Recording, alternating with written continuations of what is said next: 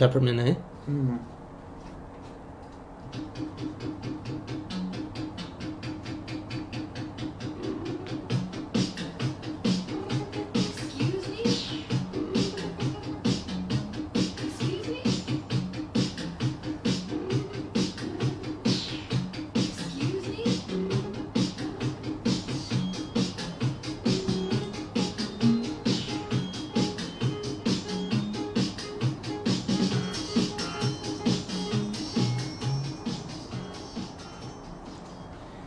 Jedne častek fesemok, Jevs chapter kaskamo, chapsams kaskan, and stand up there. Blah blah blah blah blah blah blah blah blah. Show akaska mutskam nasas, shapa kapsa, shas. Fada kiki ba zopak snaptas, kobraskam nas, e cha-cha. Kaskam no koskashkas. Shibinosa gaja buddha.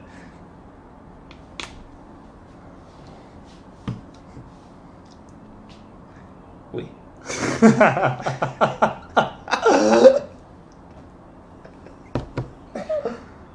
Can't do it. What? I can't. I can't.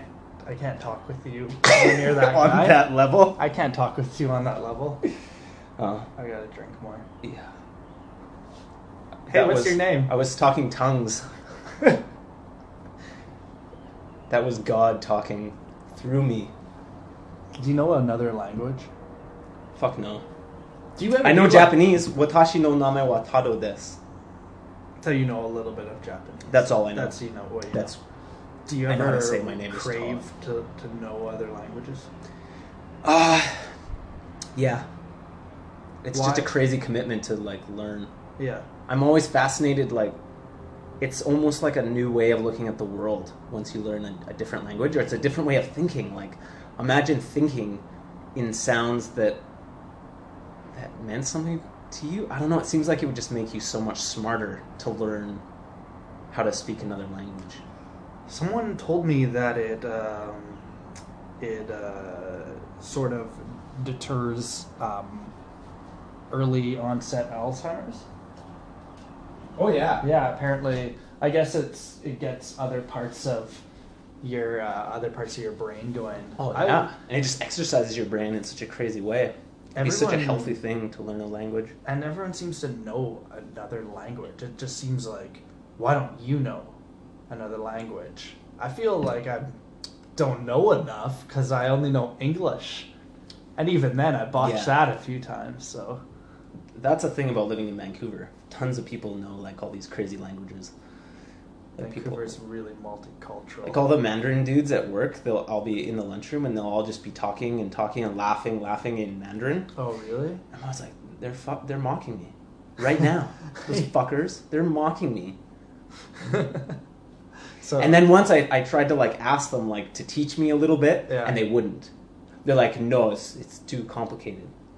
oh really? Yeah, They don't You- want you in on it. Yeah. do they? don't want me in on their club. Yeah. Do you want you want to be in the Mandarin club?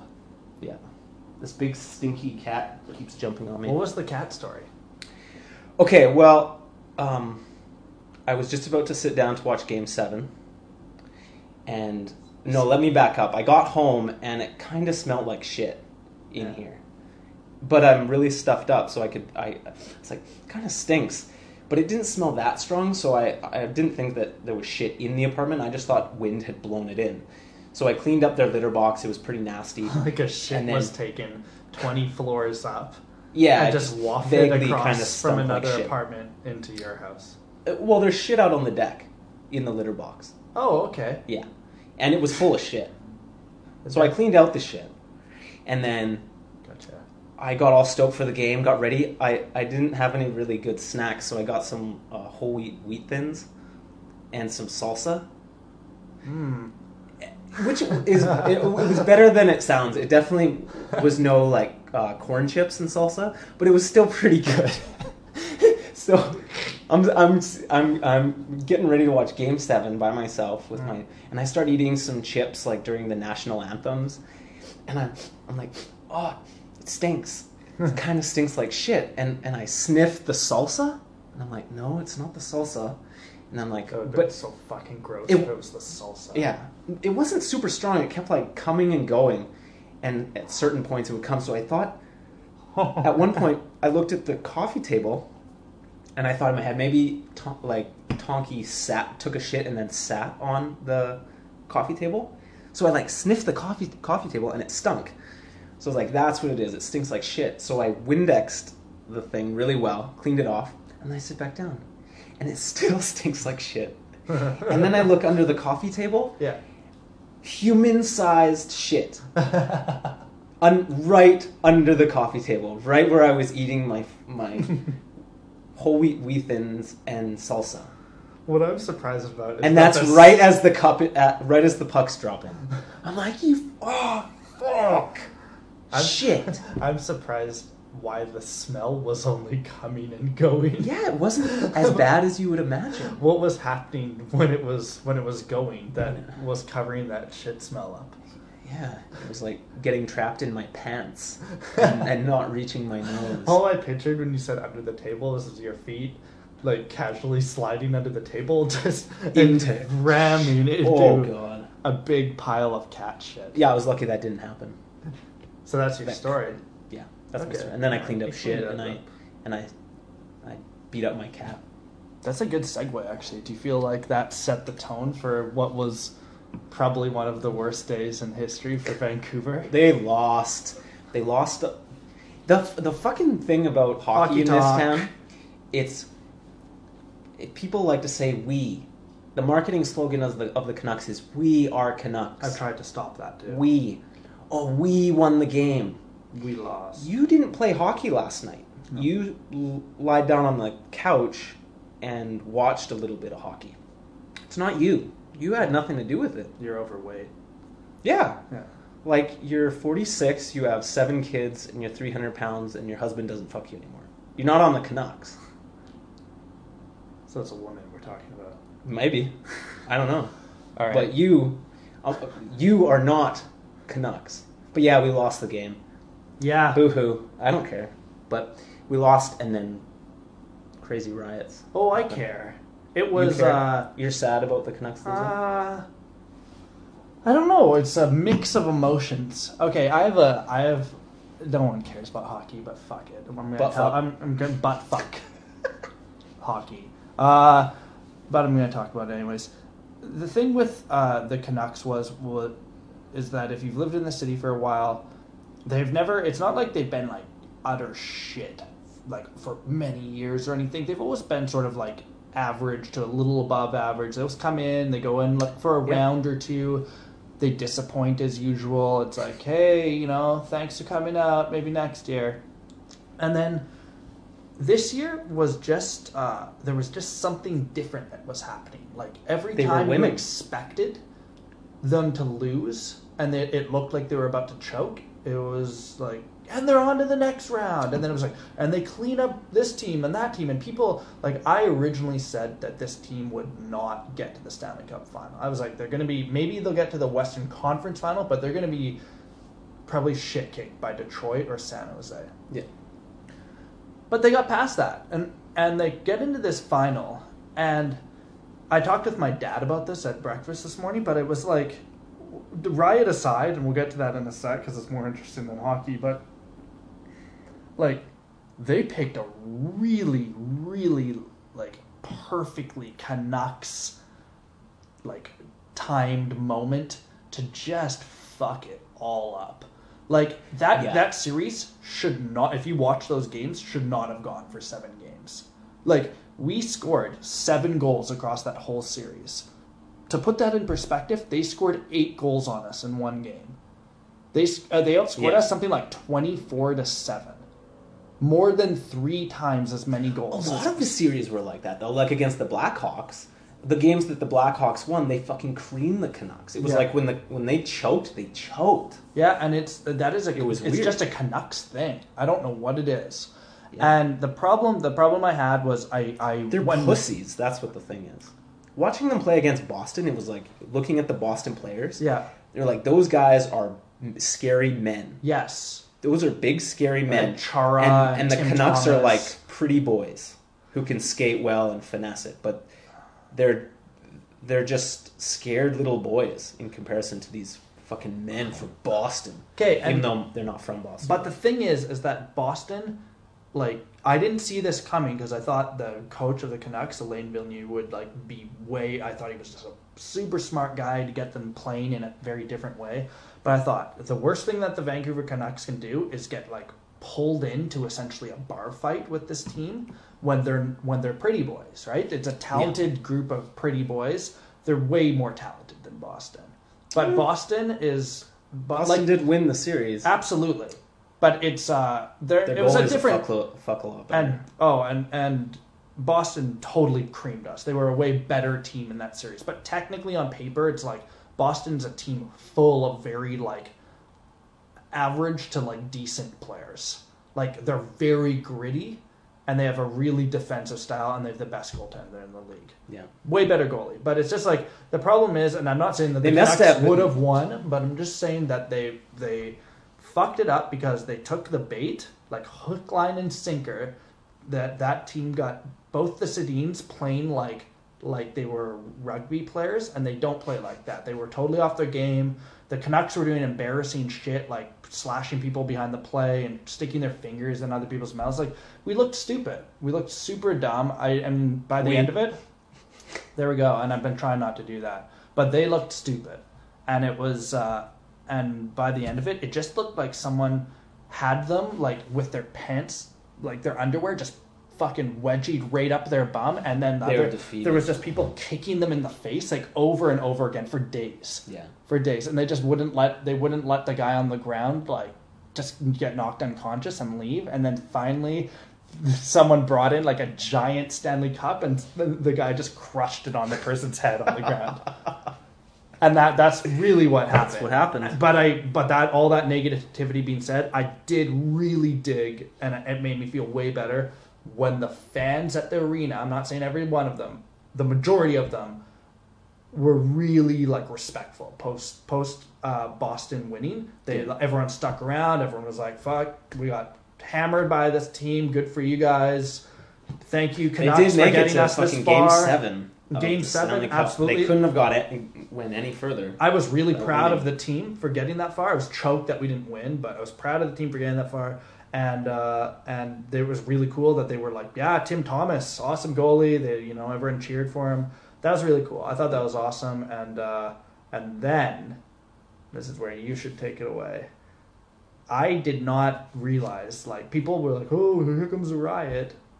And I didn't realize that it was really going to be like that. You know when someone says something, Don't you remember 1994? of course, and that we're going to talk about that. But I, I, I, well, I didn't know it was going to happen, but I, I thought there was definitely a chance it was going to happen for sure. oh, I thought there was a chance that a riot would happen. And like when I say the word riot, Yeah. there, I'm thinking like, like lowercase letters, like a light typeface. Yeah, no like on a, exclamation. you like- know, somewhere on the page, like really something that talks yeah, to like a couple 10 broken people, windows, like a couple fights. ten like bros, and This dudes. was an epic This was- fucking riot this of mammoth proportions. fucking ruined 1994. Yeah. Oh, and this was ass. Was literally a thousand people acting like it was like a hundred thousand. There was so but many. that was how many people were there but there was a thousand people strong that were hardcore rioting Yeah. that were like it was like planet of the apes mixed Yeah. in with lord of the flies It was fucking 28 days later. They were Yeah. zombies, Pe- like I foaming at the fucking mouth. People like were people just- were going crazy. and people's fucking everyone if you look watch the live footage and shit there's just everyone looks down syndrome and crazy Crazy. shit people like, look crazy. just like people, people got just, taken over by a force. I it was people got sucked into this fucking vortex Yes, of violence. vortex. And they just wanted to fucking break shit and fight each other Yeah. and scream. And well, that was half of the people there. Yeah. And then the other half were just pussies who were just filming shit. Yeah which was And- dumb and- to no, do but, too But the crazy thing about that is that we can see so much of the rioting from within it. Yeah. Like in '94, all people saw was the stuff from the news cameras. Yeah. And they saw a couple stories on the news, and that's it. But there are fucking We live in intimate, now. intimate videos. Like, did you see that one with that girl who's lighting the fire in the back seat of the cop car? And she's like 17 and she's No. lighting up a fucking cop car and No, then we'll you, have to watch it you can just clearly clearly see her face Yeah. as she comes up like No, after lighting a, a cop car on fire and she didn't even care she didn't even look at the camera and say like hey wait a minute i don't think you should be filming me right now that might be bad no she looked at the camera acknowledged it said something Yeah. and then walked out of the frame I don't like. I don't even. It feels like we're not. Even though we're fucking pumped up about how crazy it was, it feels like we're not sane just how crazy it was. It's like we don't possess the words to No. describe how batshit crazy people went. There was basically people standing on top of flaming cars, ripping their own skin off and trying to strangle other people with the skin they ripped off their own body. crazy shit There was just Okay, gangs uh, of people like, we should fucking kill someone yeah tonight. yeah we should, Oh my god, it would be fucking awesome if we killed someone. yeah There were people were just okay nuts. before you go any further Yeah. make like viewers if you haven't like wa- spend a whole night on youtube and just uh, search Listeners. vancouver riot stanley cup riot and there's so much crazy footage online so many like sketchy home videos of dudes getting knocked out and shit getting lit on fire windows smashed like Yeah. people were people were looting people were like run, running into london drugs and just grabbing shit Oh, and running yeah. out and there's tons of photos of these people just with shit from the bay they smashed into That's an like, interesting stores. subject there. Sorry to I interrupt, but I'm just going to say you're bringing up a really interesting point, and we should even discuss that further about like how the footage and The how footage. what can happen now with Yeah. that this technology Yeah. and this world that we live in. But anyways, you keep going. Sorry. well yeah that's that's the craziest thing about this like it just shows how transparent everything is i just can't believe how stupid people were like they, they must have known that there was so many cameras But it and they goes- just smashed shit anyway But obviously it, it, it, it shows how crazy this force That's must have been there. over the crowd. Yeah. They didn't even care. They didn't even. It seemed like people felt justified Yeah. in, in their actions. And I can sympathize with them. I'm telling you, if I was 20 years old, I was stupid when I was 20. If I was down there, I think I would be sus- susceptible to like joining in and just being like, woo! Breaking shit's fun. Yeah. It's fun to smash a window. It's fun to go crazy. It's fun to light shit on fire, especially when you're a stupid 20 year old. Like, I would have been in yeah, there. maybe Uh, it was. It's weird because I wouldn't have, but then again, like I've never really been like that. I mean, I I'm not saying I'm like a goody two shoes, but at the same time, like I I have pretty strong like morals with things. Yeah. and like I if I do something bad to somebody or overall like to a group of people, even when I was younger and we'd like piss off security guards and stuff, I'd feel really dumb about Yeah, it. you you seem smarter, But- and like you're like Joey. Like Joey is smarter. He's always been smarter. He wouldn't have he wouldn't have been susceptible to that. But I'm just I He might have. I don't think I'm I'm so stupid anymore. I think I'm No, smart no. enough. I obviously wouldn't fucking participate in that. But in in my in my early twenties, like eighteen to, I would have I would have smashed some, some shit and been stupid and like been sucked into that force. Like I'm a I would have been one of the weak ones. You know. didn't you know what it didn't seem like a bunch of people like just feeling justified to go crazy like it wasn't it was like almost beyond the idea of justification i don't think it almost had anything to do with the hockey win or lose i think it was just a planned like a planned riot I think I, I think it did have something to do with it, and obviously a small part, but it Yeah. was it was the spark. It was Yeah. definitely the spark, and it was it was a whole bunch of drunk people gathering to watch something that's pretty violent in itself. Yeah, like hockey's a pretty violent sport, and the types of people that really get into hockey and want to go downtown, they have violent tendencies. You know, and some they people, enjoy some yeah some of them. i like going down to watch hockey but i don't super violent tendencies or anything But even like I think when a part of enjoying hockey is like you like the the roughness of it. You Yeah. like the fighting. fighting Like I'm not a violent person, but I love watching hockey. It just excites me. The like some of the hits in that series were just like so crazy. yeah i like kidding and even like even the injuries. Like I'm not I'm not happy that they happen, but it's like exciting. yeah Like when dudes get fucked up, it's you know, It's like you- exciting, like when you watch, uh, you used to watch fall sections and skate videos. I and- still do. Yeah, I love watching fall sections. Yeah, terrible. Yeah. yeah. But it was, sweet. yeah, like I felt like this riot was like a mix of several of these things, or at least several of these things, like all of them or some of them. I felt like it was the Canucks losing, um, and that sense of like real embarrassment and like I can't believe we got this far only to like lose in game seven. This was supposed to be ours. I feel like that was Yeah. the smallest shit. Like I think- that was like two percent of it. it was a, it was a, it was definitely a drastic switch in like how people were feeling throughout the week. Everyone was so positive, so like everyone wearing their Canucks jerseys, like really happy and stuff. And I think there was a sense of real confidence that we were going to win that series, especially we won the first two games. Yeah. People were like, "Fuck yeah, we are going to win the Stanley Cup." We have uh, Vancouver has never won the Stanley Cup. Like I don't give a shit, but I was stoked. It was fun. You Yeah, know, it was too, fun yeah. to be in that atmosphere, and it was a part. It was fun to just like cheer with everyone. Yeah, for like, sure. Yeah, you know. Yeah, I agree. No, totally agree. I and I like hockey a lot. I think it was that, and, and and maybe I'm discounting that a little bit, but I think it like was when it came down to how it being prolonged and it starting to be fueled throughout the night. It was like a really interesting arc of like kind of uh, like a like a small sample size of like today's youth a little bit, Yeah. and I'm, and, and Oh, there yeah. was people in their 30s and shit in there. Oh, yeah. Like there was it was A something lot of older like a lot of like from basically teenager to around like 40 area. Yeah. So it was a really interesting look at like how fucking crazy some people are now. Yeah. It was a probably a really um, large percentage of like uh, the discrepancy between um, poor and um, and rich in the city. Like Yeah. Vancouver is very very much like uh, it, there's a huge arc there between Yeah. who's who's poor who's rich. How many of those people probably were from Which I think Surrey produces or a, a lot of fucking anger.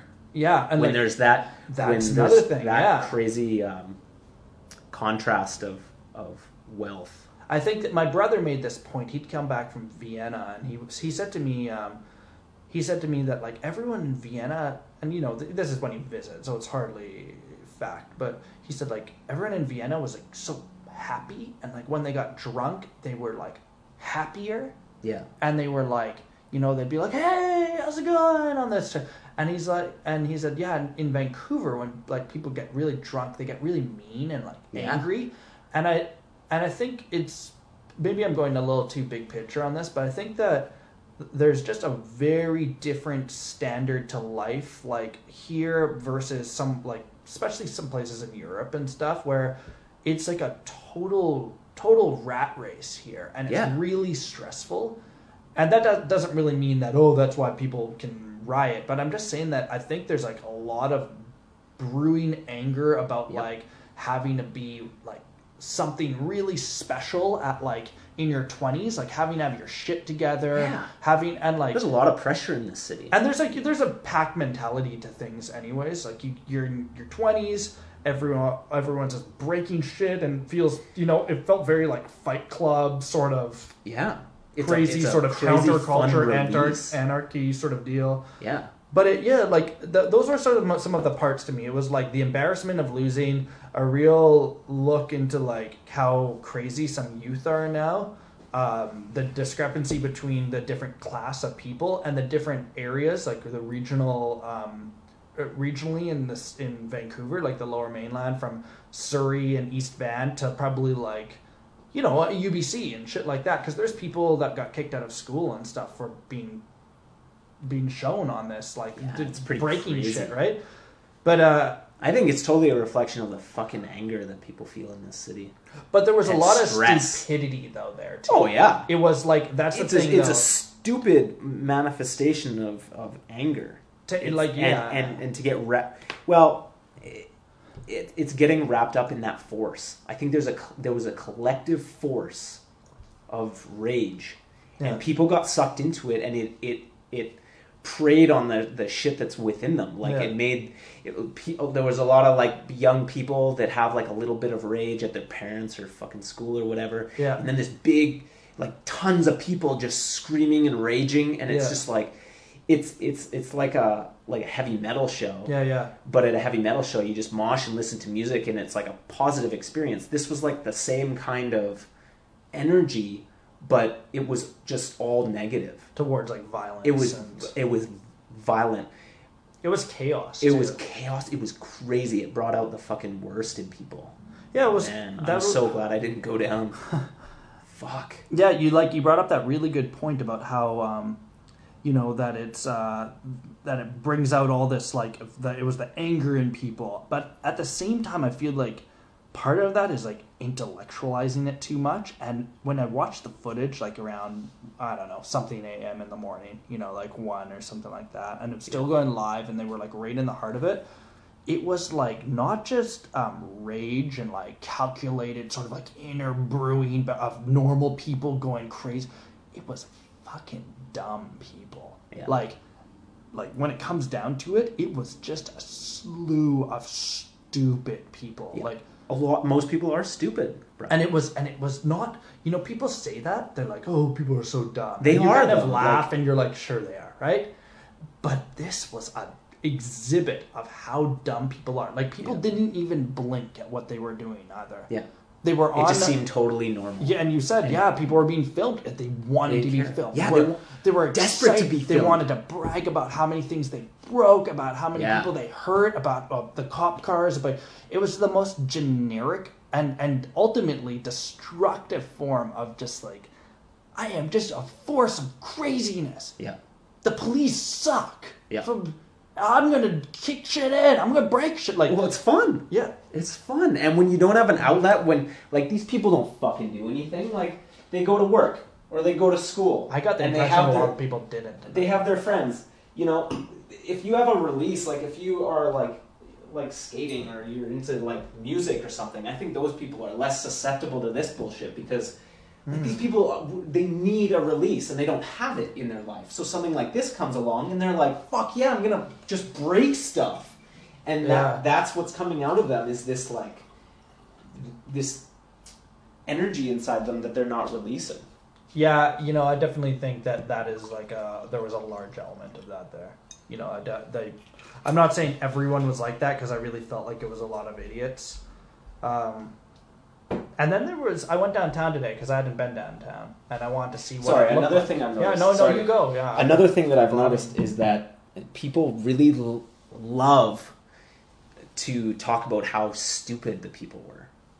yeah, and talk about- going to. Yeah. Yeah, like well, like and talk about just rip into them. People love it. And even me, I caught myself just thinking about thinking about it and feeling elite that I wasn't there and I'm not one of those stupid people. Mm, You know? yeah, yeah, it's a funny. But uh, Yeah. and another thing is people people people said like, oh, it wasn't it wasn't Canucks fans. They were just a bunch of hooligans. Hmm. They're, not Canucks fans. yeah, You know, all those people in Luongo jerseys, they just, uh, you know, that was just their disguise. They it was like hey, I'm, I'm Luongo. I'm not me. I'm. Yeah. Hey, why is Luongo smashing this window? Just upset about how many he let through the five hole. Yeah, I don't blame him. He, I, yeah, it was. I think people said that like, well, um, those aren't fans. It's like uh, you, it. I don't know if it's literal. You know, it's it's uh, It's thing it's like- a it's almost like a turn of phrase. Or I don't know if I'm saying bullshit there, but it's like being like they may think they're fans, but they're not fans. That kind of thing. I feel like was a little bit. fuck. But I, you bring up this good point, and this is going to be a really unpopular thing to say, especially since like how um, proud the city is. Well, this is be- the how to be be unpopular. turn around. Yeah, this is going to be an unpopular opinion. this is how to be unpopular. But I walked around downtown today, okay, because I wanted to see like what happened and what everything looked like. And I was listening to some music. I was walking around. I was looking What were at you all these. listening to? Um, I was. It was a mix of things. I think. The Nash, Okay, stupid. Nash- yeah. Okay, stupid question. I, don't. Okay, go on. Sorry. Oh, okay. Yeah. All right. But no, it was important at points because it, it, you know, it's sunk up or it's sunk up. It, it sort of synchronized really nicely. Uh, Yeah, so I was walking so- around the bay, and the bay just seems to always get its like fucking face buried into itself. Anytime there's a problem in the city, People hate- people are fuck just like, Bay." I fucking hate the Bay. Let's fuck. People will shit will happen in Surrey, and people will take a SkyTrain downtown just to bash the Bay's Yeah, fuck the in. Bay. People are just upset Bay. about the Bay, about Yeah. what the Bay represents. That Yeah, people don't the like Bay. the menswear. My wife drags me here. Smash. People don't like the pricing in the Bay. Fuck no, it's expensive. People don't like the, the, the employees are really nice though. The ladies that they hire are really friendly. So I was walking around the bay, uh, the outside of the bay, okay, and it was like the streets were um, just covered in people taking pictures of the outside because it's like a mural now on the outside of the bays, and Yeah, outside of everywhere downtown, everywhere is covered up in boards, right? Like all the places got that you got beaten up, Yeah. and there's all this writing all over it, and just this like. And here's the unpopular thing coming up Yeah. this all this like really hopeful like positive like in our soul we keep our true positivity freedom from within d- like we are do-gooders like blah blah blah like we repent against the like the evil people from that night like let the rioters leave this like Yeah, just yeah, this yeah. over the top like gladiator-esque like Yeah. proudness Fucking speech. And it was like and you know what? Uh, it's better than a bunch of negativity. I get that. Like i really i think it's cool that people came and cleaned up the city the next day. I like it's Yeah, that was cool. it made me smile. A few of the things that were said on the stuff on there were funny. And a, and a few of the things were like you know poignant to a, a, a certain point. And and i liked that people were like hey i still really love living in the city. And it was a little generic to say oh i can't stand being a vancouver right now because you know a bunch of fucking idiots from surrey got all like up in you know the face of bank of montreal's windows and shit right and burnt cars Well, it's scary But- that that shit can happen. But But- to, but to feel re- embarrassed yeah and i was i silly. I was saying silly. things like that to begin with, but it was not necessarily like I'm embarrassed to be from Vancouver. It was just an embarrassing situation. Like it was like um, for a bit, it was like It makes us look bad, but everyone looks bad. Yeah. everyone sucks. But it's people say things anyways, right? So that's not an excuse. But my point here was that I was walking around and I couldn't help but feel like a l- I, I'd been to Berlin a few like quite a few years back, Yeah, and I'd like been to the wall there, um, the Berlin Wall or whatever, Yeah. right? Why do I feel like I'm the yeah, that's the Yeah. right name for Berlin it. Wall. It feels really wrong. I feel like it should be called something else. Anyways, yeah, the Divide Wall or whatever, right? And I've been there, and it was it looked very similar to these boards and stuff in um, like all around the bay, and I just got this feeling of like people like it was really bad. We are really surprised about it. Uh, it's great that we're being positive. Like no one was killed, and like it's fucking horrible that people looted and made our city look really shitty. And it's surprising how gross our city is. But in in some respects, yeah. but like the It's way really we were talking about it on these boards was like the true triumph of the, the soul is passing out. like, like a bunch of people rioted and it was really bad but like it wasn't like the war or anything Yeah, no one died it's not it's like not like a huge it's like- skyscraper got ran into by no a plane. there was not like a couple thousand nazi germany died. you know like Yeah, there wasn't the bomb went off. holocaust the the whole bay And that brings up down That brings up a really a funny point. Is that like you But you look at all these wanna- angry people yeah and they have nothing to fight against. You live in Canada. Yeah, there was like it's an joke, too. awesome place to live. There's no war. Like you're pr- you're pretty free to do a lot of stuff, and you're that angry. Like Canada really is like one, uh, uh, one the one of the better places to live in the world. Sure. You know, there's horrible places to live in the world right now. Like fucking Middle East, you got bombs dropping on you, like soldiers, like people are starving in the world. This is a nice place to live, and look how fucking angry people are. but it's close to pointless to ever compare stuff like that because people know about it and care about it to a point of of uh, of just under saying, "Oh, I understand how bad it is other places," but no one cares about it. But Yeah. you don't you don't live there, and you're not you don't have your life has never been like that, so you don't your problems still, uh, even after doing this, your problems tomorrow when I'm not here, or something are going to be that you like you feel down or something, or you know you're worried about Yeah. your bill or so- bills or something. It's going to be bullshit, or you don't feel Yeah. like you're skating very good, or something. Yeah, yeah. Like you're not going to bypass all of of your problems. You're not going to to stop being selfish about your way of life to put um, like Bosnia in front of you, you Fuck know, no. or Somalia or something. No. Because you, at the end of the day, who fucking cares? I'm wearing their clothes that they made me, and it feels great, or something. You know, like And- and day that- to day I don't feel that here- way, but I'm saying that's kind of like that's. I'm just being, uh, you know, over the top about it. But yeah.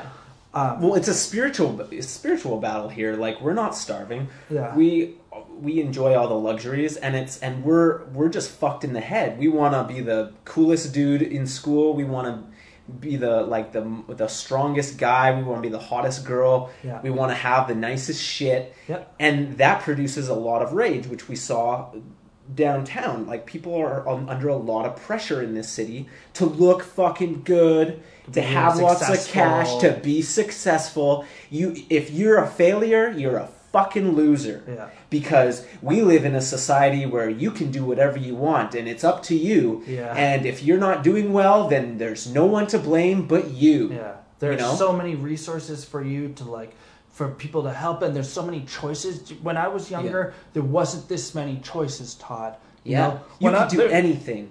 My mother told me what I was going to be when I was, you know, when I Yeah. was, and now you could just do whatever you want to do, and you're throwing it away. You know, like Yeah. So there is that, and and I'm not going to be like. I'm not going to say that It's just, people aren't honestly, right, it's but a it's, ridiculous, superficial battle that we're caught up in. But people are caught up in it. I'm caught up in it. Everyone's caught up in it. But exactly. it's so meaningless. It's like it's easy to survive. It's easy to get food. It, just chill out. But those your, problems, your, those your don't arms mean not anything. stuck in a rock. Yeah. You're not stuck in a in a hole in the ground. You watched tw- 127. Loved that movie. That was great. Yeah. Like, uh, but I guess that's hard to remind yourself. Like, But it's not ever. It doesn't matter good. about reminders. It's it's about ex, it's about experiences, and that doesn't Yeah. matter to anyone because you. It's not never been your life, and even when people are like, "You don't understand how good you have it," like.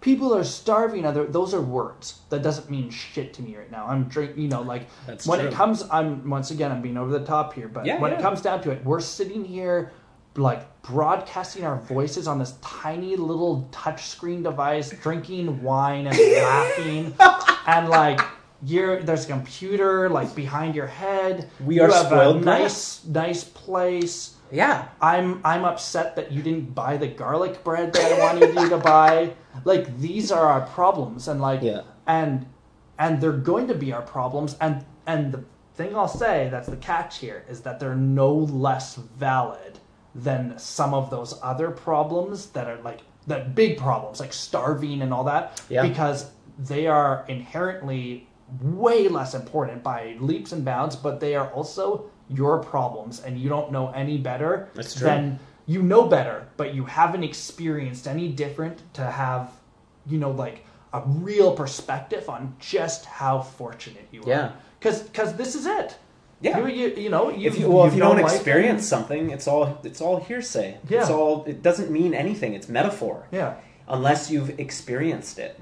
So, you know, so to say that you're lucky that you're not stuck in a hole, that's just imaginary because your reality isn't isn't that. and for the majority of people that will roll right off their like that'll go in one ear go out the other and then they'll think about some girl that they want to be with or like you know some like how they're upset that like their friend is a dick or you know Yeah. like i don't have enough money in my wallet i really wanted those jeans today Like fuck, I have to go to work. yeah Fuck. uh, I hate my job. You know, like that doesn't. You know, it's uh.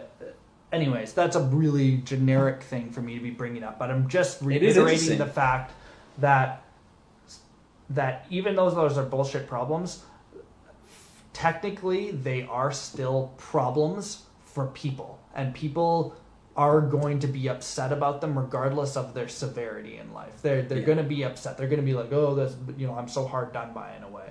You know, you're gonna you, and we're built to be a product of of of our surroundings. So we're gonna be upset that like you know X, Y, and Z. I mean, you could go on and on, but I'm just repeating Yeah. myself.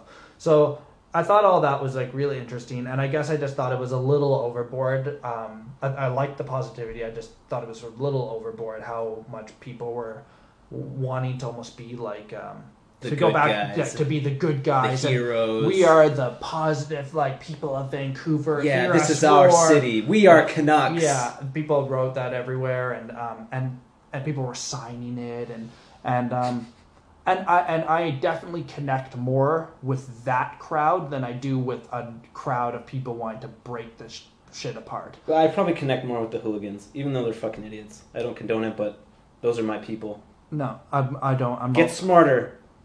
Be smarter about your violence. Yeah. Um, no, find I'm a still find not a like proper that. outlet. I just I'm not. But I do relate more with them than the than the people like who just love to talk about how they weren't there and how stupid everyone is. Uh, But, um, yeah, well, I guess we're a little different in that respect. But I don't. Uh, I, I there was enough little comments on the boards and stuff where I, I felt like I was connected more to that comment than I was to like, let's fucking hurt somebody. Yeah, okay, I'm not connected to those folks. Yeah, so I just wanted you to Edit that one out.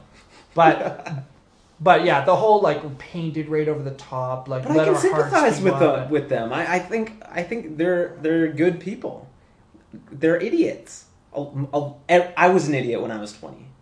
But there are people that were forty in there and in their thirties. Just look at the But footage. you know, you know, you know, there's a lot of stupid people out there. I don't. But to, con- to like condemn that at all. them, condemn 'em- to condemn them all, I think is it's it's a mistake. There's good in those people. They just got caught up in a force, and I'm not condoning their actions, but I do sympathize. I sympathize with them because I I could I can see the trap. I can see the the draw to it. But you're romanticizing that that I- situation. I'm not a lot, too. romanticizing it. I'm saying that there there was a force that was out of people's control, and I think it would take more intelligent humans to say, "No, I'm not going to take part in this," especially at 20 or 18 or 15. But they're okay. The 40 year olds that broke shit, you guys should just be shot. But like, you know, What what point though do you do you do you like stop letting youth off for like or and why, I'm not and, suggesting letting them off. and they when need do to we be call punished. a when do we call uh, someone no longer youth? I mean, at 20, Yeah. like my mom said something like this today, and I thought, you know, if you don't know like that you're not gonna be like that around your 20s and 30s, if you're still making up your mind whether you want to like beat someone's face in or whether you want to like maybe like get that rage out like in another way, you know, like go play some sports or like go punch a punching bag at like a gym or something, then like I'm sorry, but maybe it's time for you to go get hit by a bus. Maybe, yeah, maybe. you like that? But I've done some really, really stupid shit. I have done really, really stupid shit, Like and what? thank God I didn't get caught, and thank God I didn't hurt anybody. And What have you done? bad happened. I've set massive fires. I've driven just absolutely fucking drunk out of my mind. really, I've done bad things. I've stolen from people. I've done. I, I've done stupid things. you've stolen from people? Yeah, I don't want to talk about it. a long time ago, but and and I What's I'm- a thief always? maybe don't trust me. I am drinking the wine that you brought, but uh, I ju- I I can sympathize with stupidity because I'm pretty stupid, and I, in the past I've been really stupid. I see what you're going for, and I'm not. I'm not saying that I'm above it. Um, and I don't. It, I, I'm trying to walk a bit of a line here. I, I get think in many ways you for. are above it. I don't in your twenties. I don't think you would have. You were the guy in Cirque du Soleil when like uh, Dan and Stevie E were like wrestling or fighting on the ground with their shirts off. Everyone was like, "Yeah, yeah," and you were the guy that was smart enough to be to look at the camera and say, "This is so fucking lame." Wow. Did I say that? Yeah, I remember It's that. in that video. Was that in Calgary? Yeah. With my that was with when your my fucked up face. when my face was all broken and from breaking my sinus. That was a horrible fall. That was a good one, huh? That was Life has like been really, really rich of events and stuff. Do you ever notice that you look back on yourself from um, years back and you you see yourself doing something and you're like, yeah, okay, I, I remember doing that, but then you're like, whoa, like I Yeah. Did all those things. I don't. You, I feel. I think I've said this on another podcast. I honestly feel like sometimes I'm just affected by maybe the most recent few weeks of my life. totally. I know Yeah, I'm your people are made up by their whole life, but I look at things and I'm like, geez, I was at all those, you know, all these skate competitions. I was doing this or that. I broke my face in at some place. I was at a hospital for a few days doing like, and now Yeah. it just doesn't figure. You know, it's really funny. But um, It's funny. Okay, so the what do you like? I thought that at the same time regarding this riot that it was one of the stupidest things people could have done by hanging around there and being like, like taking video footage and stuff of it. It was like get the fuck out of the way and let the police tear gas these people, right, and beat the shit out of them with batons. But But of course, of course people are gonna film it. but It's amazing that's footage. that's What what shit on fire and people fighting like I would have like that's amazing. and and everyone was uh everyone's a photographer and a filmer now. Everyone, everyone yeah. has a the power of like the um Everyone's got a device in the their pocket modern that can shoot a camera photo, the modern uh, cell phone sorry It's amazing. um that being said though even though i felt like it was stupid to a point and it's like i get the appeal of it but i feel like it was still stupid um that being said it just like you said earlier it produces really interesting results because now there's a like a policing system online where you're very Yeah. visible to be in trouble over what you do It's really fascinating. I think it's the beginning of things becoming more transparent. I think it's it, it, it's moving towards everyone knowing everything. Does that bother you when people say that? Does like does that element of 1984ness? It's 1984, right? Yeah. Uh, does that like freak you out immediately? No. I'm No. not. I don't care that much that much yet either. It's it's just what's there's going to be so many things in our lifetime that happen that are that just totally change our whole mold of of what reality is and and and what we need to be comfortable with. I think it's a survival tool to try to be comfortable with as much change as you can because things are going to start changing more and more and things are going to happen that right now you just don't think are possible. And it is moving towards everyone seeing into each other's minds and everything being transparent. And we're we're And that's going to be beautiful. we're uh, But we are asking for it too, I guess, because like the beginning of it is Yeah. is sort of like a, a Facebook. Um, We're pushing it. is a Twitter. We are pushing it. But at the same time, we you the even the way you're you're phrasing it right now, you're making it sound like the synopsis for like a like a horror movie, like A but of- it's not or like some sort of like very malicious sort of thing. And I mean, sure, it can get to a point where it's like fuck off, I'm an individual and leave me alone, and like I don't want you know something in my I don't want like something planted to my wrist or something, you know. But at the same time, like. Yeah, I have people really upset sometimes that like they're like they know where I am now because of my phone being in my pocket. oh you guys are tracking me and like and it's always older people like that are it's like no one cares about where you are no one cares maybe Yeah. maybe someone's using your data to find out if like they should put a Kmart around you or something you know because like you spend a certain amount of money and it's like but if you break that down what does it matter Yeah. what does it matter you're good you like going to Kmart Yeah. someone's marketing something It's- for your livelihood or what Yeah. big fucking It's going to deal. make your life easier. unless there's someone coming to like unless there's something malicious or violent coming of that or something creepy or bothersome or makes you like personally there's a team of people that watch you go to bed now or something like unless there was something like that then why like who cares yeah. I, I just sometimes it just gets so like there's always these stupid generic responses of like oh, I'm just so you know like the man knows everything now. Like oh fuck off. Fuck off. Like you're not that interesting. You know and if you are you're just interesting to the point of how to make more money off of you. Yeah. so And you said you connected with these people. Some of these people. Well, The I youth, the sympathize, and I can I can see the the energy that's inside them. I am super excited for these kids to just get, just get, you like how they shit kicked the city. I am super excited for that that Asian kid with the hockey stick raised above. there should be a public hanging of that kid I just downtown. A public hanging. And the girl who torched the police car, and, and you see the photo of the dude who Yeah. torched the police car with the really nice Nike shoes. oh no, I didn't. They're like a really nice photo of him torching it. Those three kids, let's string them up downtown and have a good old fashioned hanging. Okay, no, but I am really excited just for those kids to be kicked out of their stupid schools and just to be go to jail for a year or whatever. I don't give a shit. I do not give a shit. that You were upset that night or Oh, whatever. You, You gotta can- feel for those kids. I don't they're care. they're in a world of stress right now. Good, good. I They're love getting it. punished. They're getting they're the getting entire theirs. They're learning city their wants lesson. I hope. blood. Now that the now Yeah. that the the night has g- given over to the day, Those all kids the- better move yeah. to Mexico. Yeah, there's uh, a. People know. Like if I was one of those kids and I saw, oh shit, that video or that photo has like a hundred thousand views Yeah. it of me like knocking that dude out, like Oh yeah. ugh.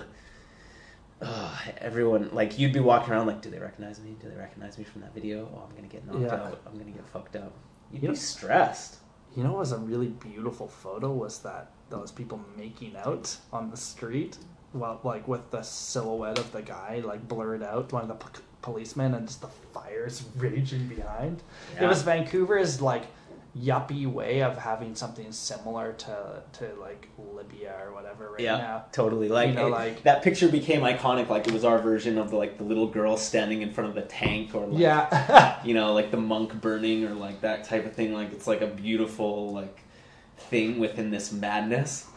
It's like look at all these humans getting wrapped up in, in violence, and then there's just two people just making out. They're probably on E.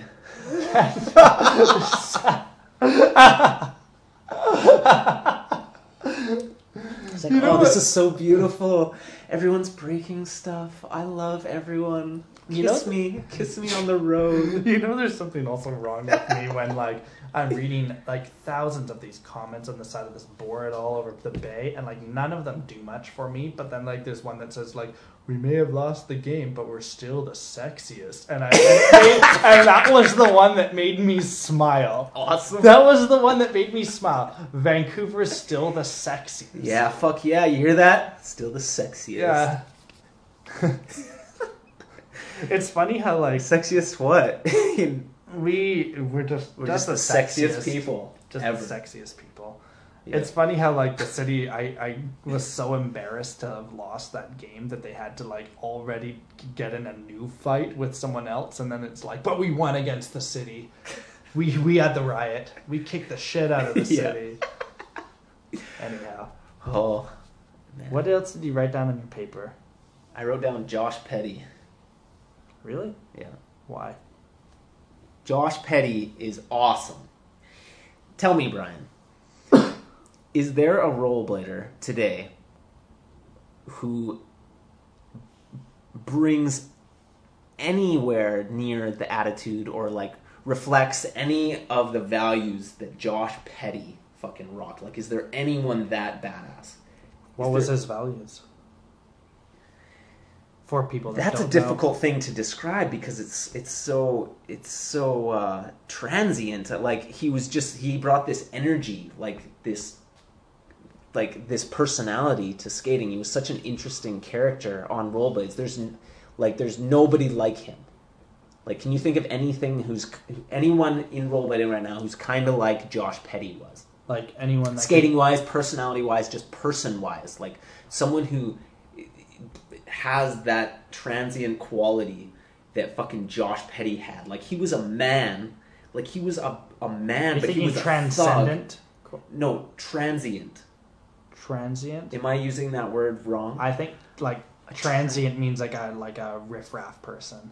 transient. Are you thinking like I meant it- transcendent personality? Or? No, I meant it to be like hard to describe or like transient, like like flaky, like um who cares? I something that's super gray and white.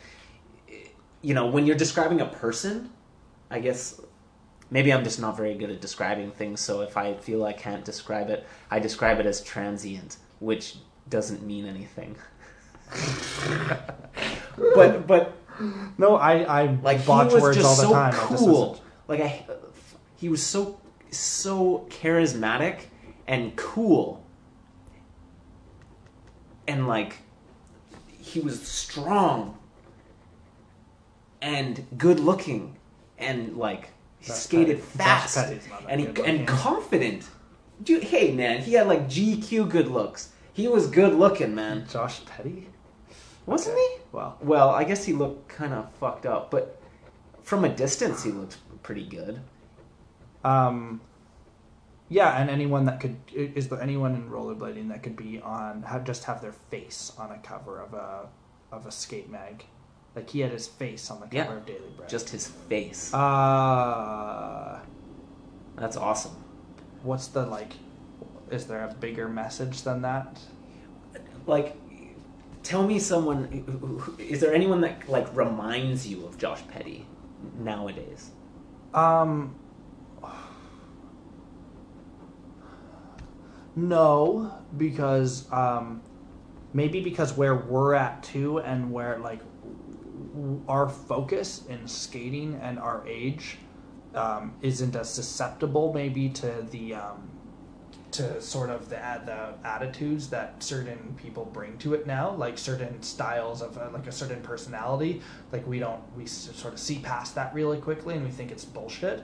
But people have changed, and the whole landscape has, yes, has the, changed. I think the landscape's changed a lot, and I think we're a lot older. And sure, there's people that are like trying to skate like Josh Petty or trying to act like Josh Petty, So- but it doesn't matter anymore. is it our perspective of it? Like, there mm. may be someone like if we were 14 right now, we might see someone out there the way that we saw Josh Petty when we were 14. Yeah, like we might think like um, uh, you know Dominic Sagona or like Don Bambrick or like Chris Farmer or A- Alex Broskow or or any of these guys like that are a bit more iconic rollerbladers were like are are like personalities as well, you know, maybe. But I I don't think um, I feel like the, the I, no, I think I think if even if Josh Petty was exactly Josh Petty now Mm. that he was like in 2000 or whenever, um, I think I would still be fascinated with this dude, okay. and so I would just love his skating. here's something then. So I have a very good point here. what is? So you know it's a very good point when you have to pr- announce When it you before it say comes. that it's a good point, if if you're you think you would be so enamored by by Josh Petty these days, then w- why aren't you just talking up what what uh, Aaron Feinberg's opinion is on everything right now? Like what is what's he up to? Is Aaron Feinberg really still that interesting? Because Aaron Feinberg was pretty much like one of the big personalities in rollerblading. He was like this sort of a dick. He was kind of cocky. He represented like a he he was huge amazing, but in a, and now he's I think he's the same guy pretty much. Uh, You, you look at him, he's kind of looks still like a bit of a douchebag in a way. And well, I don't know. Like maybe he's nice, but he just looks like he's like kind of not a very approachable guy or anything. And now, like, do you care that much about what he's up to? Are you that interested in like where what he's look what he looks like, what he's walking around doing, what his last section really meant to you, whether he's coming out with the new I would love to see a new section. Me section. too, but I would definitely love to see a new section. to the extent of it's not the um, the level of um, of stardom or like icon uh, you know making someone into like a total icon that you do when you're younger when you're younger and you have more time to dedicate to this i don't think there is anyone that is like josh petty but i also feel like we've changed and the sport's changed Right. a lot and and now it's just We're not too smart to get like so taken by. been around the people. block like when something's new it's new and you care about it and it's worth discussing and it's worth being interested in why someone's like something and what you know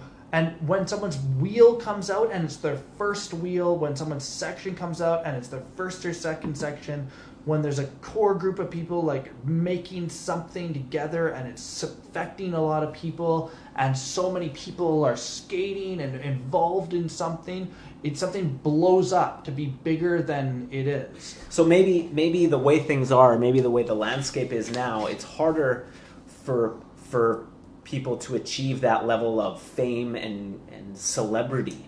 Yes. And it goes for everything, not just rollerblading. Like like back in when the Doors were the big band, it was like there was no internet. It was like there was fewer choices and fewer people could get on TV. Fewer people could record an album. So when they did and when they were successful, like Jim Morrison was a fucking god. He was at a level of celebrity that is just impossible now because everyone's a celebrity. Everyone looks at everyone. People look at their friends just as much as they look at Brit- Britney Spears, and Yeah. it's like, ev- like that pedestal. It's impossible to. It's been lowered and lowered. It's like it's getting more realistic. Like Well, people yeah. are getting smarter. I think. We um, like, oh, he's just a person. that relates so much to what you just said about what we were just talking about about the Facebook era and and, our, and everyone's um, vulnerability to being like completely naked. You know. Yeah. Um, and like you look at something more modern, right? Uh, I'm gonna be a bit of a like musicy guy right now and talk about my favorite band for a sec. But you look at like um, Radiohead around when they put out the album OK Computer, and and then a few years later they put out like a just like a landmark, another landmark album that was like Kid A at like two, around 2000, I think Yeah. right 2000 2001 i think it was like um it represented the distinct change from making albums and and cds and people waiting in line outside of uh, outside of record stores to buy a, like an event on a on a cd to now I went and got burned it. I burned it off the the internet. I, I ripped all my the songs off. I went and torrented everything. Do, I, do, does anybody buy CDs? No. Do, but they have sell CDs at Starbucks still. No, I know. I, people do, but it's it's not. gotta be so fucking rare. It's not the same. And and my point from that comes that it's not just that um, about the music or anything, but when they put out that album, they released no marketing tools with it, and with that, it became. And th- this was after OK Computer, which people thought was essentially like the modern. Um, like Revolver or Sergeant Pepper. Yeah, it was a So big. it was a big deal, right? And they released this total out of left field, like counter album to the last, no marketing behind it, and it became a marketing tool itself. It was like a, a astonishing um, level of mystique and and um, and just like overall um, like just complete puzzlement to what they did. And and and Thom Yorke was like a was a, a just like a rogue character, you know, like Yeah. the band was like a like a set of um like m- robots or Martians They were like creating like a like a sound. And it was and I remember listening to this album and it was like I just didn't even know what to make of it. I'd never heard anything like it because, granted, I wasn't as well versed in music then, but I didn't know how to to take in any of it. I and it was there was a whole level of like um, importance placed on this in my head too because I thought Yeah. I waited upside A and B sound. This is now my favorite band. I don't even understand this music, but I want to keep listening. And and who made this? Like this is so weird. Yeah. And now this band can release things like that are still very interesting and very they're still a, a incredibly artistically relevant and credible band. They're still uh, lots of people still think that they're the best band in the world essentially. But they are like Thom Yorke is a person now. He's like an aging person that Yeah. people film YouTubing. Like they put up on YouTube him doing a DJ set with like another guy at like a club in LA. And like it's just like a shitty quality thing that gets posted on on Pitchfork and everyone visits Pitchfork every day.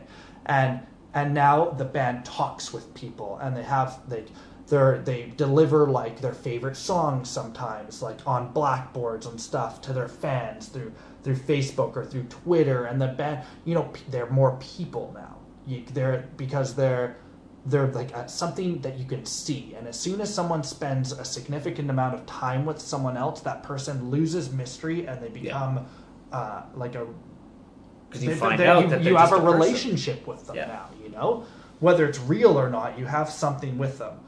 And and that's what's happened a little bit that i took a long way around with this but that's what hap- has happened with skating and with our perspective on things it just so happens that skating is essentially our favorite thing that it used to seem like Chris Farmer and, and some of these and Dustin Latimer were like this these eh, men of mystery. It was like they possessed this uh, in this skill that was beyond us.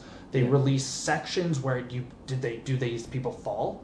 Like how do they skate like that? They were Where celebrities. They, They were, were- you put they were like a, a mate. Yeah, yeah, you you would be looked up to them. worried to meet these guys because they're just such big deals. Do they? So do you think? I remember they live asking the questions. best life, like in your head. You Yeah. just you put them up, like you see that. Yeah, they're so athletic and fearless. They do the craziest shit, and they fucking wake up at two o'clock and they drive nice cars. Yeah.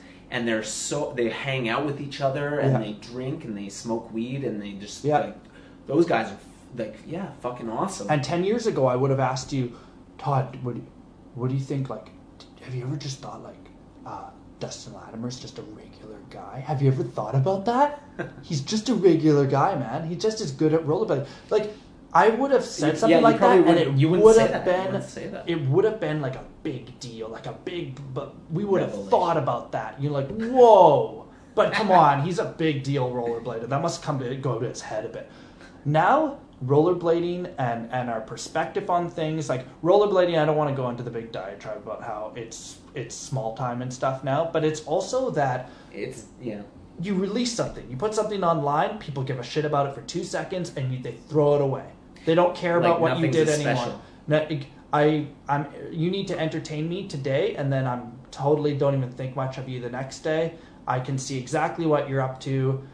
You're no longer as interesting to people because when people cared about you, they cared about you Yeah. based off of um, based off of how mysterious and how happy Todd seemed in Cirque, and people had VHS copies of, of who you were before and what th- they thought you represented to them. Well, it's like everything uh, seemed more special, uh, like because, Because it was more rare, and people people are desensitized now. People Yeah. are overstimulated. People are constantly taking inf- inf- information. Yeah. they're seeing new content every day.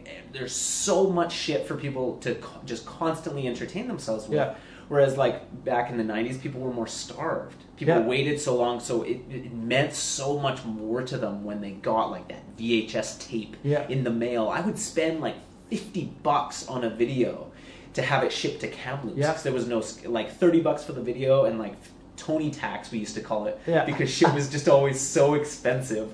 It would be like fifty bucks, but it would be money well spent because that shit would just blow your mind. Like Yeah. when we first saw like VG seven, Yeah. Petty, Josh Petty's section in VG seven.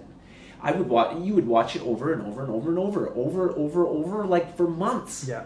and it would just it would change your world and, and now you you don't think that has that kind of power even even for younger people So you answered your own question that you used his name even. i don't even know what i'm saying You but said you said now I, you used to watch it over and over and over and over again, and and you like idealize uh, I, I, idolized him. Sorry, and you you you turned him into something, and and we were different people then. Everyone was different, and with it goes something as small time as skating. You know. i think we were different and, and the time was different Yes, and I think on top of that, um, I just wanted to make a point about uh, our friends and uh, and us and, and and you guys, uh, you and Joey and stuff too. Like Isn't I it remember, awesome what our age is to be to be like almost 30 now to, to have grown up in the 90s yeah, it, it, it- that's something I often think about. Like, I'm really lucky to to uh, like. I think there's something really awesome about this generation.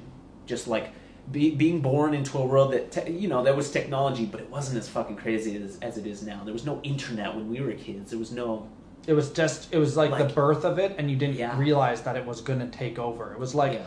It was like the kid at school that you you don't really know much about, but then he's class president all of a sudden by the end of like the four years at school or whatever. Yeah. You know, like it's uh, it it made me think a little bit um, when you were saying that about how like I used to think like when is Joey releasing his next video? Like what?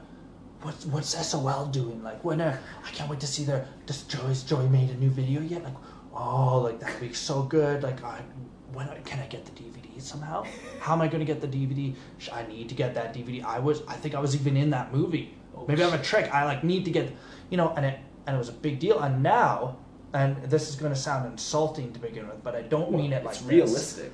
I know. You I have an edit from Joey all the time online. He releases stuff uh, all the time, and you get a feel for exactly what how like Joey somewhat thinks. I'm not saying I know him all that well, but you Yeah. get a feeling for how Joey and you think now, and and and the reason to like you guys now and to be intrigued by you guys is because we feel like pe- people feel like uh, they they know you a bit more. They're excited that they could actually meet you and just hang out with you and be uh, be a friend and skate and and I like love that in general. I love that there's less mystery. I Yeah. love, it seems like there's more honesty now Yeah. with everything, with with us, with you know sports, with uh, everything. There's more honesty, so therefore there's less pedestal. There's less like celebrity, and and people.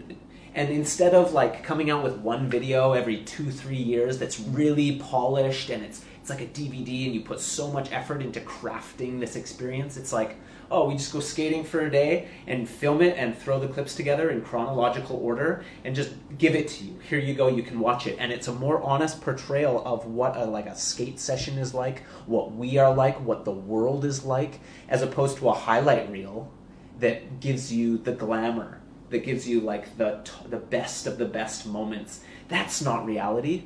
Reality is one day. It's a, it's it's waking up and eating and talking and going walking to the bus. You know, it's mundane. And and and but I think people are slowly learning to appreciate those things more.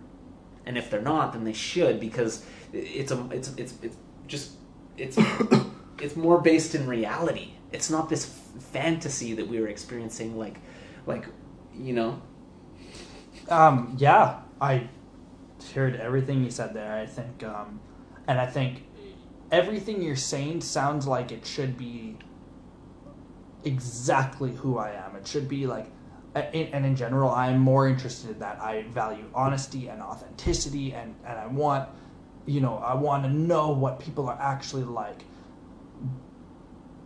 But I feel that uh, that there's like um that reality TV and re- and and the, having the reality of a situation and what is real and and you know what's more like what actually happened that day what's true what's chronological order what's less polished what like sometimes I appreciate the wool being pulled over my you know Oh, yeah. eyes it and I still want has its place and I sure. want magic sometimes. Yep. And I want and I want someone I want fantasy. Sometimes I want to not be in my world. I want to be taken somewhere else. and I want that too. But for me, there's a level of magic that can ex- that can be experienced Totally agree.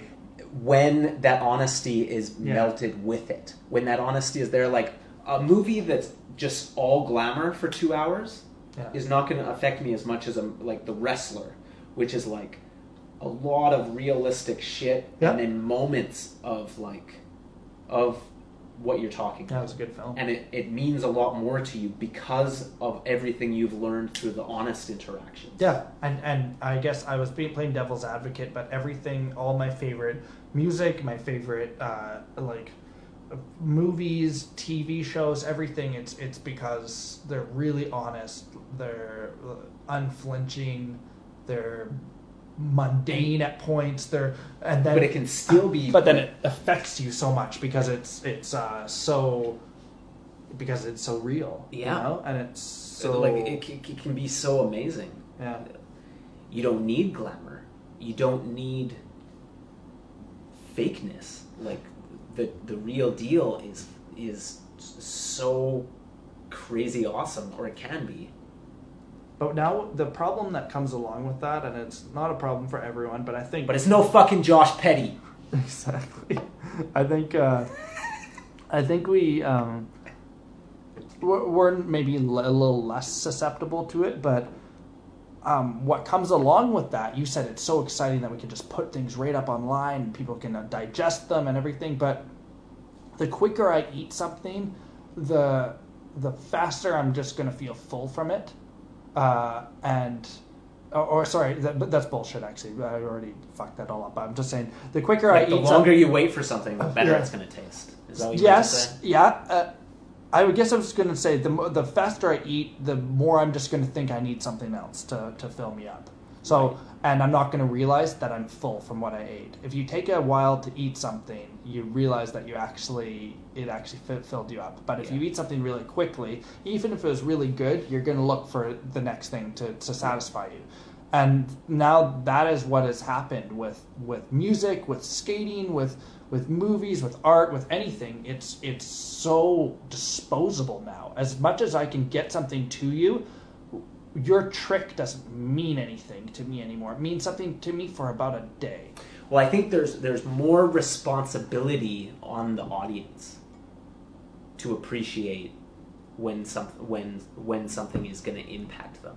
That's up to them to, to like that's a personal battle for people that people need to fight is to like seek out the things that are gonna that they're gonna love and things that are gonna inspire them and then taking the time to appreciate them on their own level and and not filling their brain up with trash there's a lot of people that just watch TV all the time, and they their their idea of entertainment is just to zone out and turn their brain off, not to not to get inspired, not to get juiced on life, but just to stare at a screen and have some really basic, moderate entertainment that just like relaxes them, and that's nice to do sometimes. The other night I watched four episodes of Prison Break. And it was nice. What like, season? uh, season one, I had It's ne- a never good seen. season of that show, man. It's a good like season of that show. it's a okay. Show it's a good show, quote unquote. it it it really worked for me to. I was really in a mood to just sit there and not really um, give myself to something too much and just chill out and turn my brain off. Weird show that you've started watching. But How did that even come about? Is it on Netflix or something? yeah, Okay. Yeah, but uh, usually I'll, I'll really, I'll really seek out. I, I guess I'm I'm not, I'm really grandiose in my like entertainment uh, seeking. Like I'll seek out, like I want to see something that is is just gonna really impact me in a positive way right now. I want to get really inspired on skating or drawing or something, and I just want to because I have those moments where I see something and it really impacts me in such a positive way, like really motivates me, uh, or gets me just so excited about life. I think there's um, something really. what's so funny? There's something really. There's something really like beautiful about the level of competition to to get someone to care um, for a for a significant amount of time now. Oh, yeah. About what you're doing. Especially online. Like, yeah, if I can get, you know, something is good to you at least. You know, like you are affected by a piece of music and and you care about an album or something. If you listen to something and you play it out to death and then you're done with it for like, you know, you're done with it after a few weeks or something, and then you come back to it and you're like, this is an amazing album. yeah, And then you can come back to it again and you're like, this is an amazing album yeah, if it if it can still in amongst all the competition for your attention still make you um, still surprise you and still yeah. make you feel inspired then like that is job well done you know like there we go and that's Yeah. that's what's cool about that is that even though there's less mystique to maybe what what you and Joey do now it's cool that there's maybe something a bit more lasting about what you both do now Well, I look at it as a long term kind of thing. Yeah. I think it's it's minor how something is like perceived right away. I mean, eh, that's like a different battle. It's awesome to just blow people away, but there's also value in like thinking long term and thinking like to make something that you know isn't going to blow people away, but over the next hundred years, it could it could become something that that is really interesting. Like it just shows like a, a time and a place and some people in a really honest kind of way and like imagine imagine how in, weird it would be to watch like a surfing sesh, section from the 50s that was done in that style where like this is impo- well maybe it's possible in water i don't know but like really intimate shots and and just like talking and and riding and some cool tricks and some lazy tricks and some falls and whatever. In the 50s like it would just be really fascinating to witness how people have changed and how like technology has changed and like skate parks. Like what are skate parks going to look like in 50 years? What are skates going to look like? And this shit's still going to be online. Like that is exciting I think you have to have a. Um, this is elitist sounding, but I think you have to have. my ass is so sweaty Really, For the that's record. hot. Nice. leather the seats are like fake leather there's something about leather like when i sit in the booth Todd is just my ass gets so sweaty like grab assing real It's, bad like, right wet. now.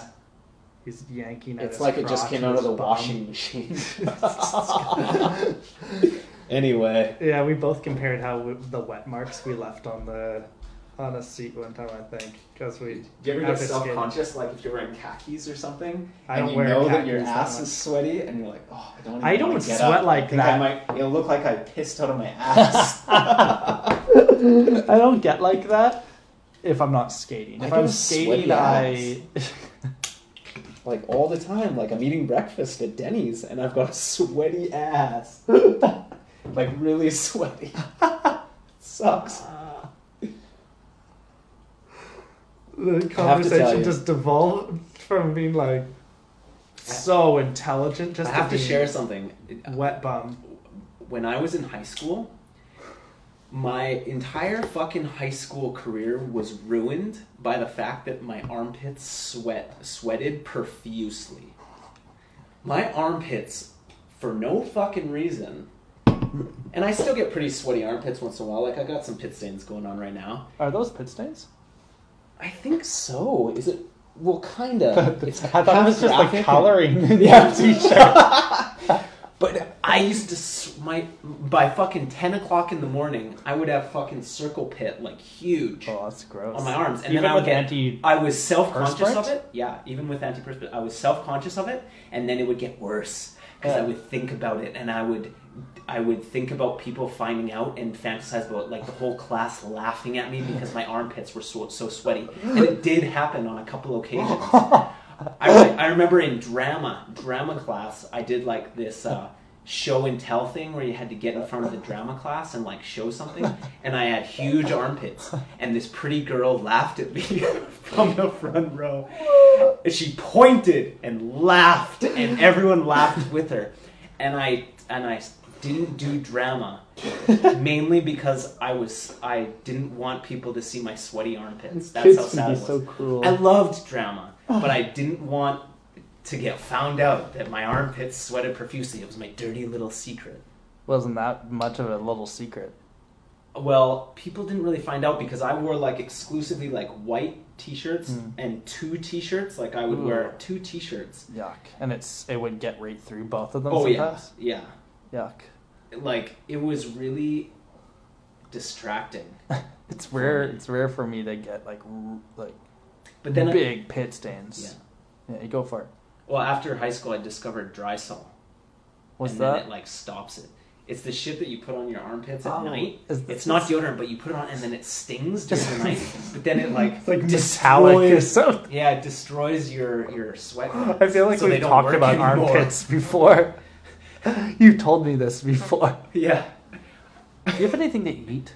Um, I might. Pickings are pretty slim. Um, how long have we been going for? I don't know. Let me find out. Uh, one and a half hours. One and a half. Yeah. Well, I could feed you. Let's do a half hour. Let's go two hours. Okay. We'll see. We'll see if it's if we're still Oh, riding yeah, the we'll- wave of we'll of see. entertainment. Um, It's talking about things as fascinating as sweaty armpits. I think we hold ourselves back in life a lot because we're scared or because we don't because we're afraid to be brave. Oh yeah.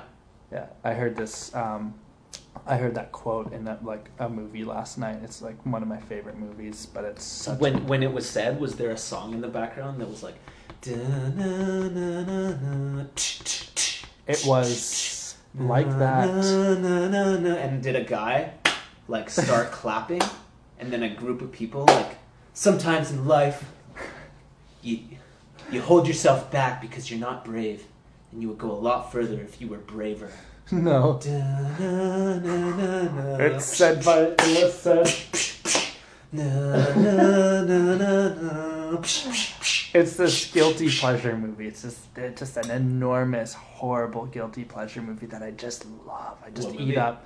Okay, like if I think of my favorite movies, I I think of like Almost Famous, Lost in Translation, like Okay, Twenty Eight Days. Shut up, shut up. Like Stop Twenty Eight Days everyone know that Later. you have good taste. Requiem for a and Let us know what shitty movie you like. And no, no, and I like things like Terminator Two, and like I like like garbage Alright. films too and stuff, right? Yeah. and I just have a fucking real sweet spot for You've Got Mail with, With, Meg, uh, Meg Ryan, Ryan and, and Tom, Tom Hanks. Hanks. I just think It's that movie good- is yeah. very cute, and I fucking love New York and. And there is the schmaltziest shit Sleepless in in. Seattle was pretty. int- It was a pretty good movie. I, they're not. I don't know if they're good, but they're just like this. Just This heartwarming. Like things can be all right. Yeah. things can be all right. You know, and sometimes you just need that. And I, you know what? I get that that is the gayest thing on earth, and, and I don't. That's a stupid word to use, but I, I think it's appropriate right now. But I just love it, and I'm and I'm apologizing for it, but for no more. No more. No, more apologies. No, I've watched that movie a lot. I, I have a movie that But- I've never confessed that I like it. Yeah, do it. Because like a lot of people, especially men, like hate this movie. Do it. Um, it's not like I watch it all the time. Yeah. but I I I I, I kind of like it. Do it. I kind of like The Notebook. yeah, you do. Ryan Yes. Gosling's like really cares. He's a good, good actor. I really like uh, Blue Valentine. His, the new Oh, I want to see that. Grizzly Bear did the soundtrack. Yeah, I It's really want to see that. Ryan Gosling, he he kind of has this Brad Pitt quality to me, where like he's so charismatic and cool. Like I just like watching them. Like I love. Have- did you see Brad Half Pitt Nelson? movies. Half Nelson? Yeah, with uh, Ryan Gosling plays a school teacher that's on drugs. No.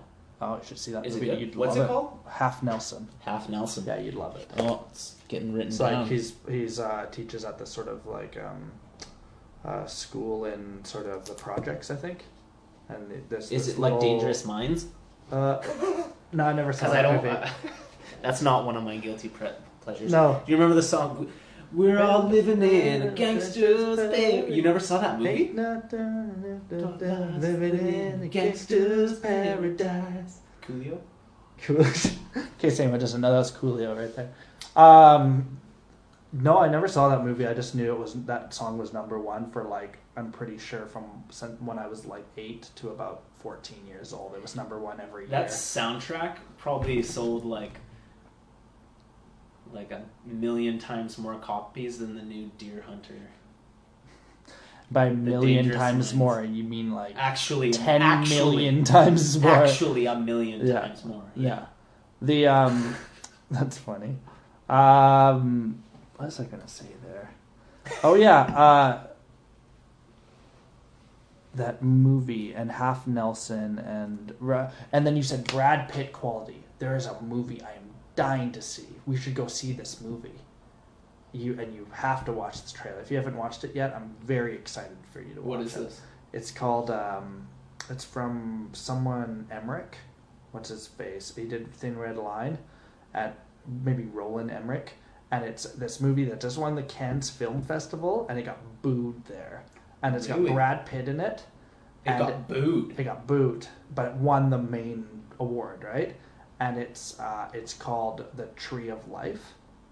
Have you heard Tree about of this Life? movie? No. Oh, we'll watch the trailer in a second.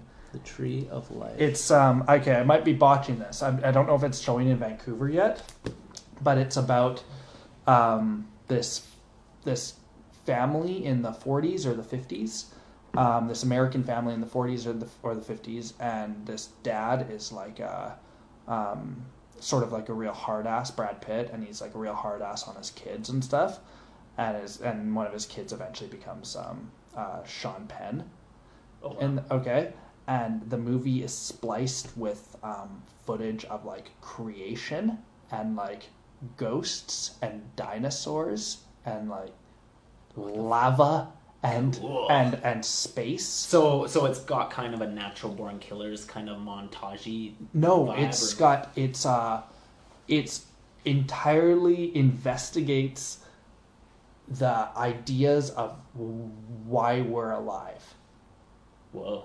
and it's Cool. like and it's and it's apparently you have to be really patient it's like very um can be like very slow and stuff Yeah. but the Cool. the photo- the cinematography in this movie is fucking so good looking like so the this trailer is new, this is It's on brand in the new. theater now. yeah it's it's coming in like the next week or two i think to vancouver it might Sweet even be out now oh it looks so good That sounds really good. yeah it sounds really interesting it's been like really well reviewed by a lot of people and Hmm. i really want to see it anyways Cool. that just reminded me i thought you'd i thought you'd dig that Yeah. Um, what it, it, this is a real straightforward question, but like if I say, um, like your like your favorite movie, what's your favorite movie? What's like your favorite movie, your favorite album, and your favorite book? Oh, I don't know. I it's hard for me to. That nothing just comes one. up. Nothing comes up right there. Um, I think first thought that I had for a favorite movie was Natural Born Killers. Mm-hmm. Um, just because it's very very rich. There's so much. It's. I think I think it's a. Yeah, that was the first thing that came to mind. I like the movie. And what it's really what, good. I like Woody. Woody. Woody's a Woody badass. Harrelson? Woody Harrelson. what what what album? I, it's not like I want to talk about this for a Yeah, long yeah. time, but I'm just Album? I'm interested. I like things like that. What comes to mind Ugh, as a whole album?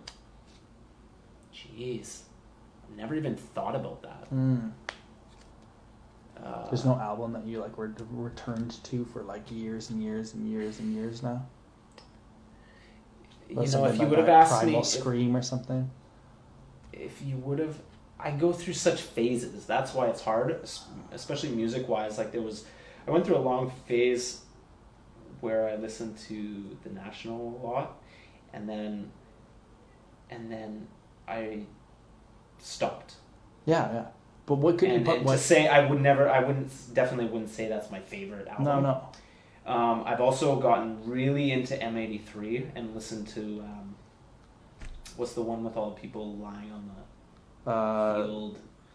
Saturdays equal youth. No, older. Oh, they're the- laying in the snow. Oh, that's um, dead, dead seas, Cities. uh, lost ghosts, and so it's got a really nice Yeah. title. I think like for when that came out or when I discovered that, Run into flowers on it or something. th- that that music had a really strong impact on me. Like I would listen to that a lot. Like I think it, Oh. like when I first started was a good album. when I first started smoking weed and I first had like um, an iPod yeah. and I had like music in my ears as I was like um, walking through an environment. Like I'll, I think I'll always remember walking through the mall and listening to that album and, and looking at um, like toys in Walmart, like uh, dolls and and Yeah. like GI Joes and things like that, and just being blown away at how crazy this world is. Like you know, one of those moments like, what the fuck? Like just astonished at what what was going on, and you know. Is that that? That's the the album. It didn't it have. Um,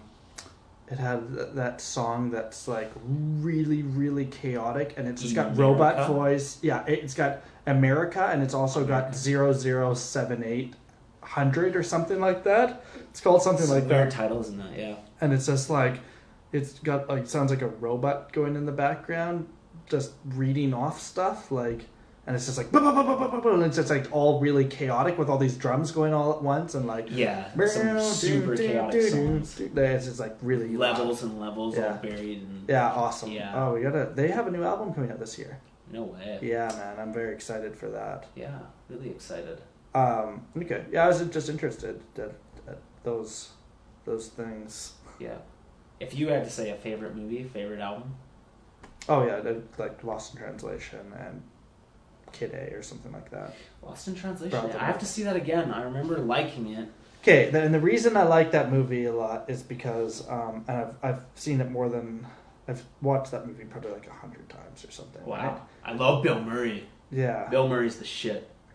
I like that movie because it's um, Sorry, have you bring, seen Broken Flowers? Yeah, yeah. It's a like a little too quiet for me. Like it's I didn't dislike it, but it was a little too mellow. Yeah. I Um, instantly felt guilty when I cut you off there. Sorry.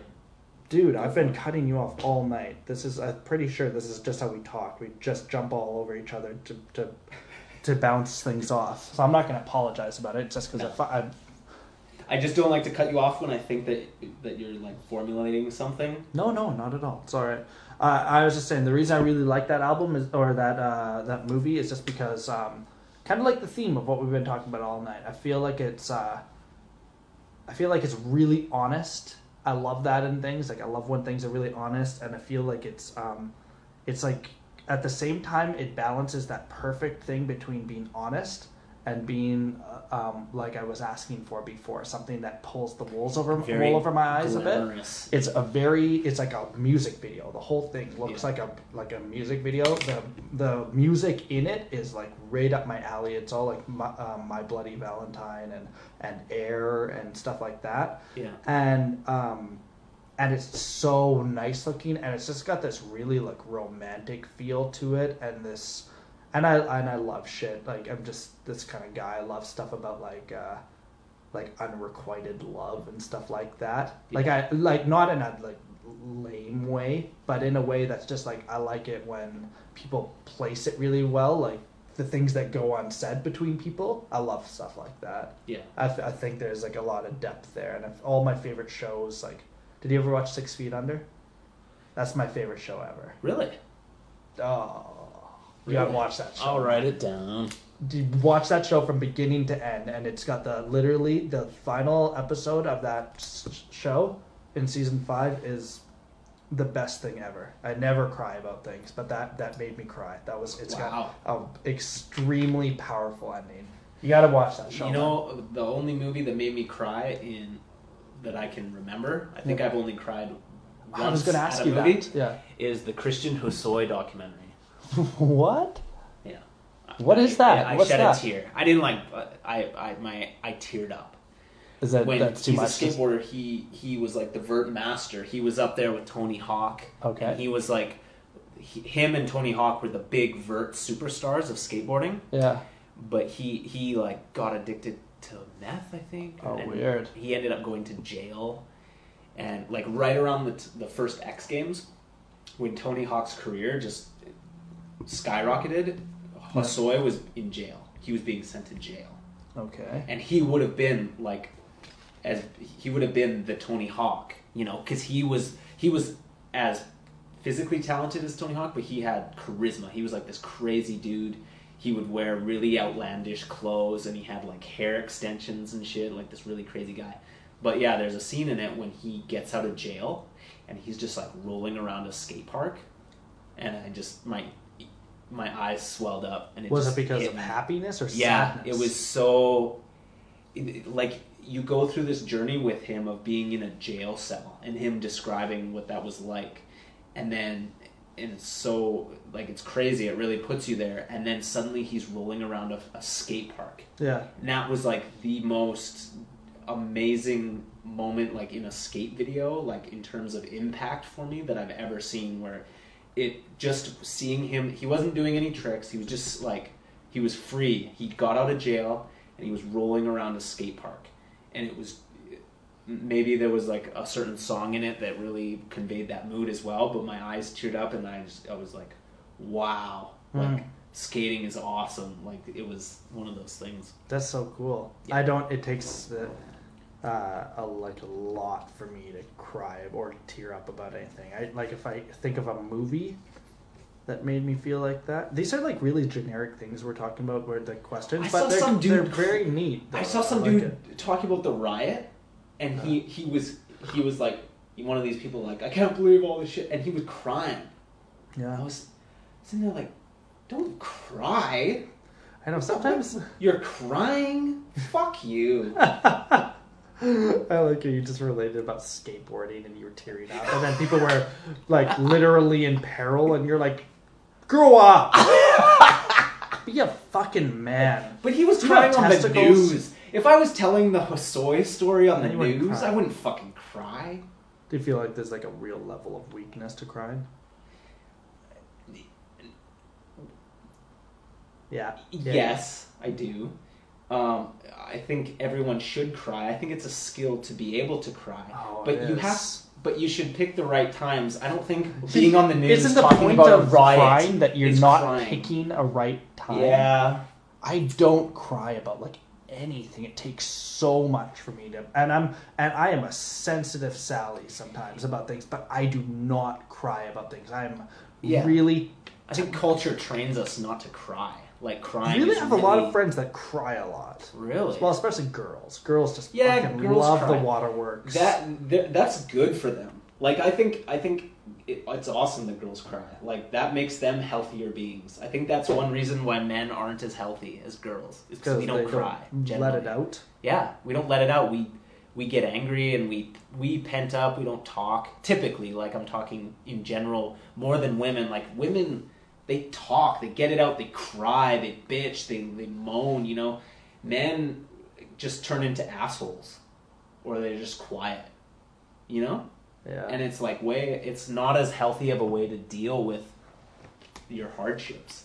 I, I thought about how uh, how what it takes usually for me to get upset is always almost always related and this I think Always? Almost always Oh, I thought you said always. always always always That was Uh, really interesting the way you said always.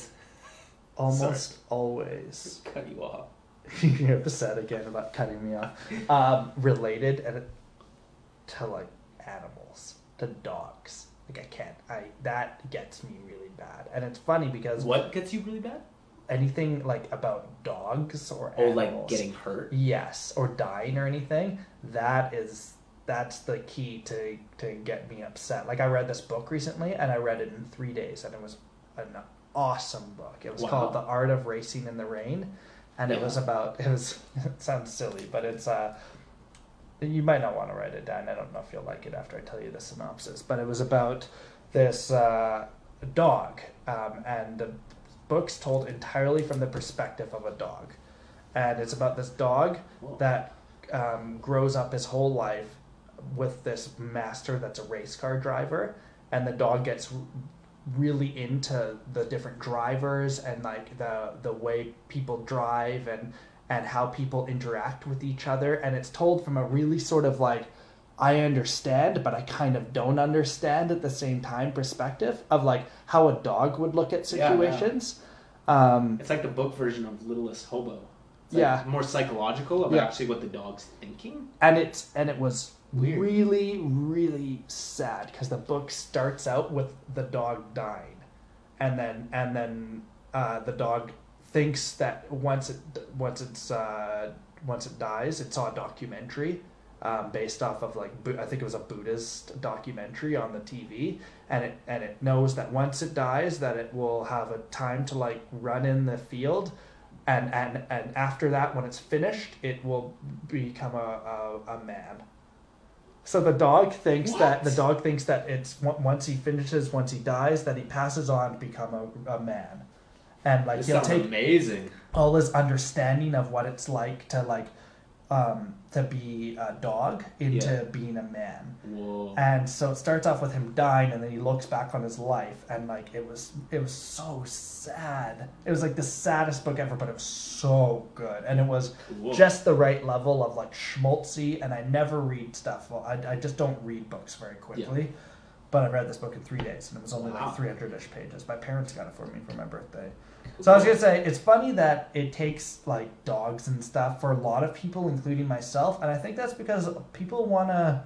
I don't know if people always feel like they connect with other people like in a very real way.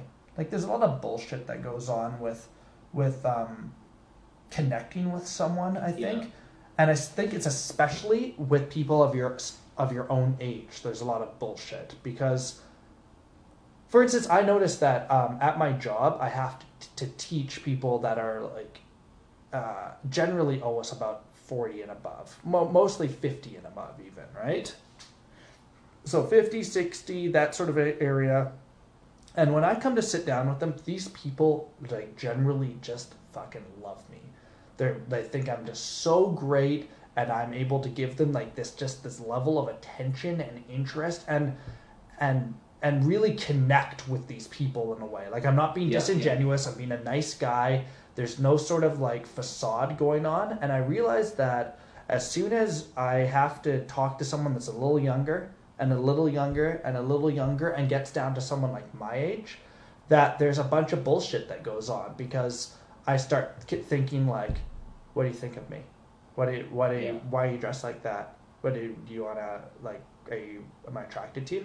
Are you attracted to me? What do, what do you do with your days? Do you, do you go out and drink a lot? What do you, There's more like? Distractions. do you think you know? Like, there's all these questions. like, Like, preconception, like like do you have the same experiences as me? How many friends do you have on Threatening and- Facebook? You know, like I'm not saying I care about that stuff. I'm just you being stupid, but you know, like it's it people become threatening, and you don't feel like you can drop your guard as much because it's like there's because they're your age. They've have your experiences. I guess stuff. you. I, I think you feel more pressure from them, to, or bec- because of their presence. Yes. you're putting pressure on yourself to put a good front. and like, how do you or- match up or- against these people? Where are they in their life? Or be smart, or look good, or like. Yeah.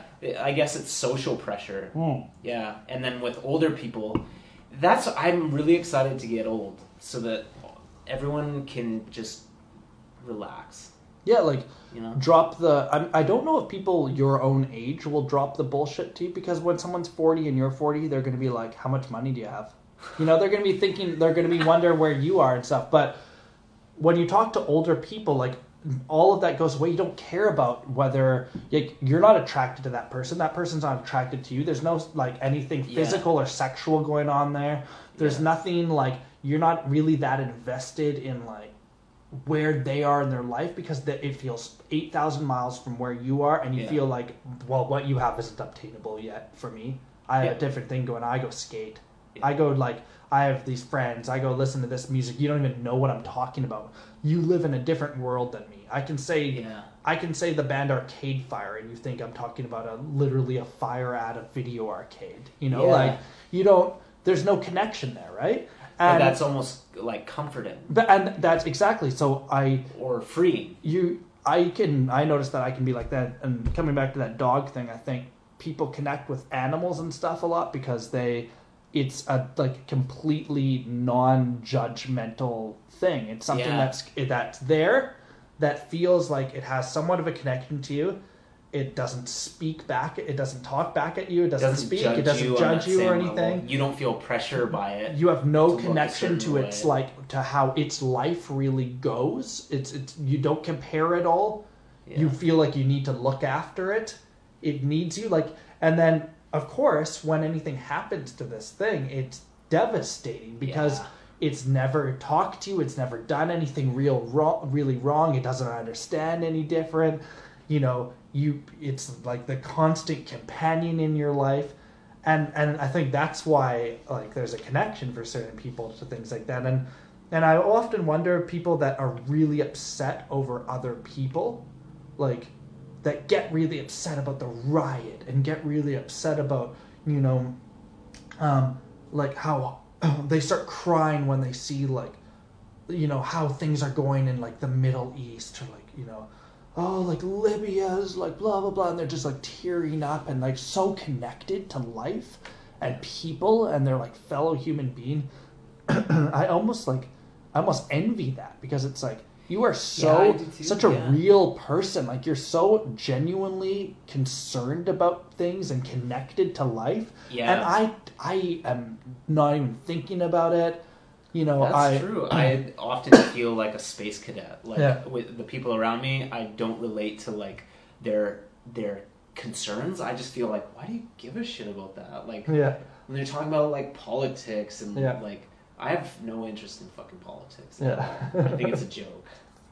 But it, or talking about certain current events, like I'm just sitting there like I don't even watch the news. Like, you Yeah. know, how do you guys know all this shit? Yeah. And you you care so much. Like that is admirable. I just can't relate to it. Like maybe I, I'm just a fucking space cadet. I'm a flake. Yeah. I don't uh, like. I care about things Yeah. you know but um it's it's just seems like insignificant stuff like i care deeply about making a fucking podcast Yes, yeah. that like 20 people listen to or drawing a fucking picture Yeah. like it's important to me to fucking draw and to juggle and to rollerblade like i'm just on a different level. Consummate man babies, huh? It's like we never. Yeah. It's i'm never. fucking 28 Me too, and I'm a total baby. I, Yeah. I'm I'm dramatically excited when uh, like the video game expo happens, like it did last week. I I'm ex- I know all about what people are doing, why things are good, why things were bad. I know all these different rollerbladers. I think of different tricks. I'm you know. I want like X, Y, and Z. I want to see a movie. I, I care about when a band's coming to town, but like my like livelihood, my like money, my taxes, all like things like that really matter. I'm like, oh, that's so fucking boring. yeah It's so fucking boring. Like Oh. whatever. It, like, i'm gonna put time into that shit god Yeah. it's crazy, huh? And It it's is, like yeah. just I worry about that, like that level of detachment from like the way things really are. If you, I think that comes along with like how we feel like we can be so unaffected by shit. Like, oh, people get sick, but not me.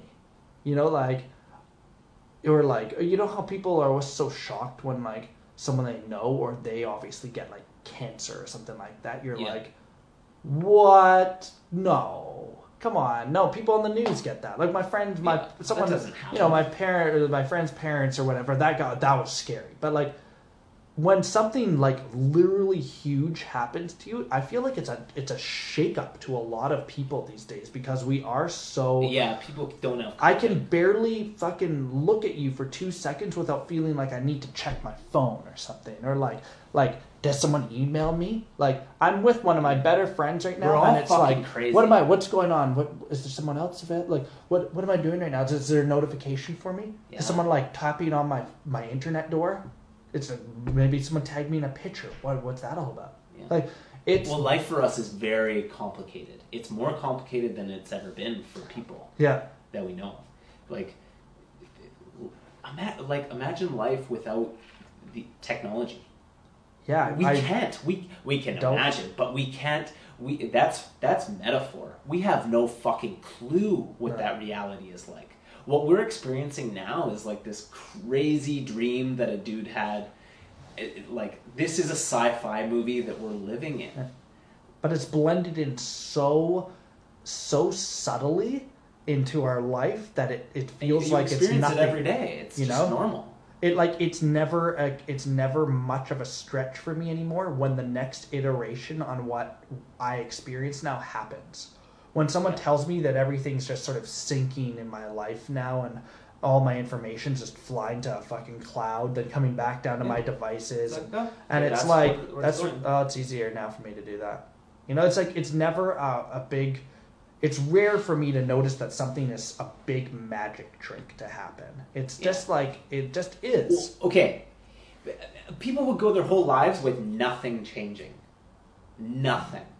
Like 200 years ago. Yeah. You would live a whole life on a farm, and there would be no new invention, there would be no new item in your house. Maybe one thing or two things, maybe if you're lucky. And now we just expect things to constantly change Yep. that that really changes like we are very different from humans in the past Of course, yeah. Yeah, so different. And then and then that uh, and and crazier. Like we're fucking nuts. that's why We that cycles right back to that riot. It's we're Yeah. we're pent up, we're really anxious. Anyone like anyone that is truly just incredibly laid back and at peace with everything that is going on, I just like half the time I'm like, really? You like it's not, and it's not that I every point of my life is filled with some sense of anxiety. By no means. Like if anything, I really walk around in quite the like musicy, jobby coma. Yeah. But someone that just like knows everything and is pretty much laid back about stuff, it's like it's astonishing now because it's you're inundated with just so many things that it's Yeah. like I don't even, you know, I get home sometimes and I'll romanticize the idea of like, well, if I just got to stay home today, I could just like sit in front of my TV and finish that game I wanted to finish. And then it would just be out of the way and I could just, and it'd be really relaxing just to do that one thing, get it done.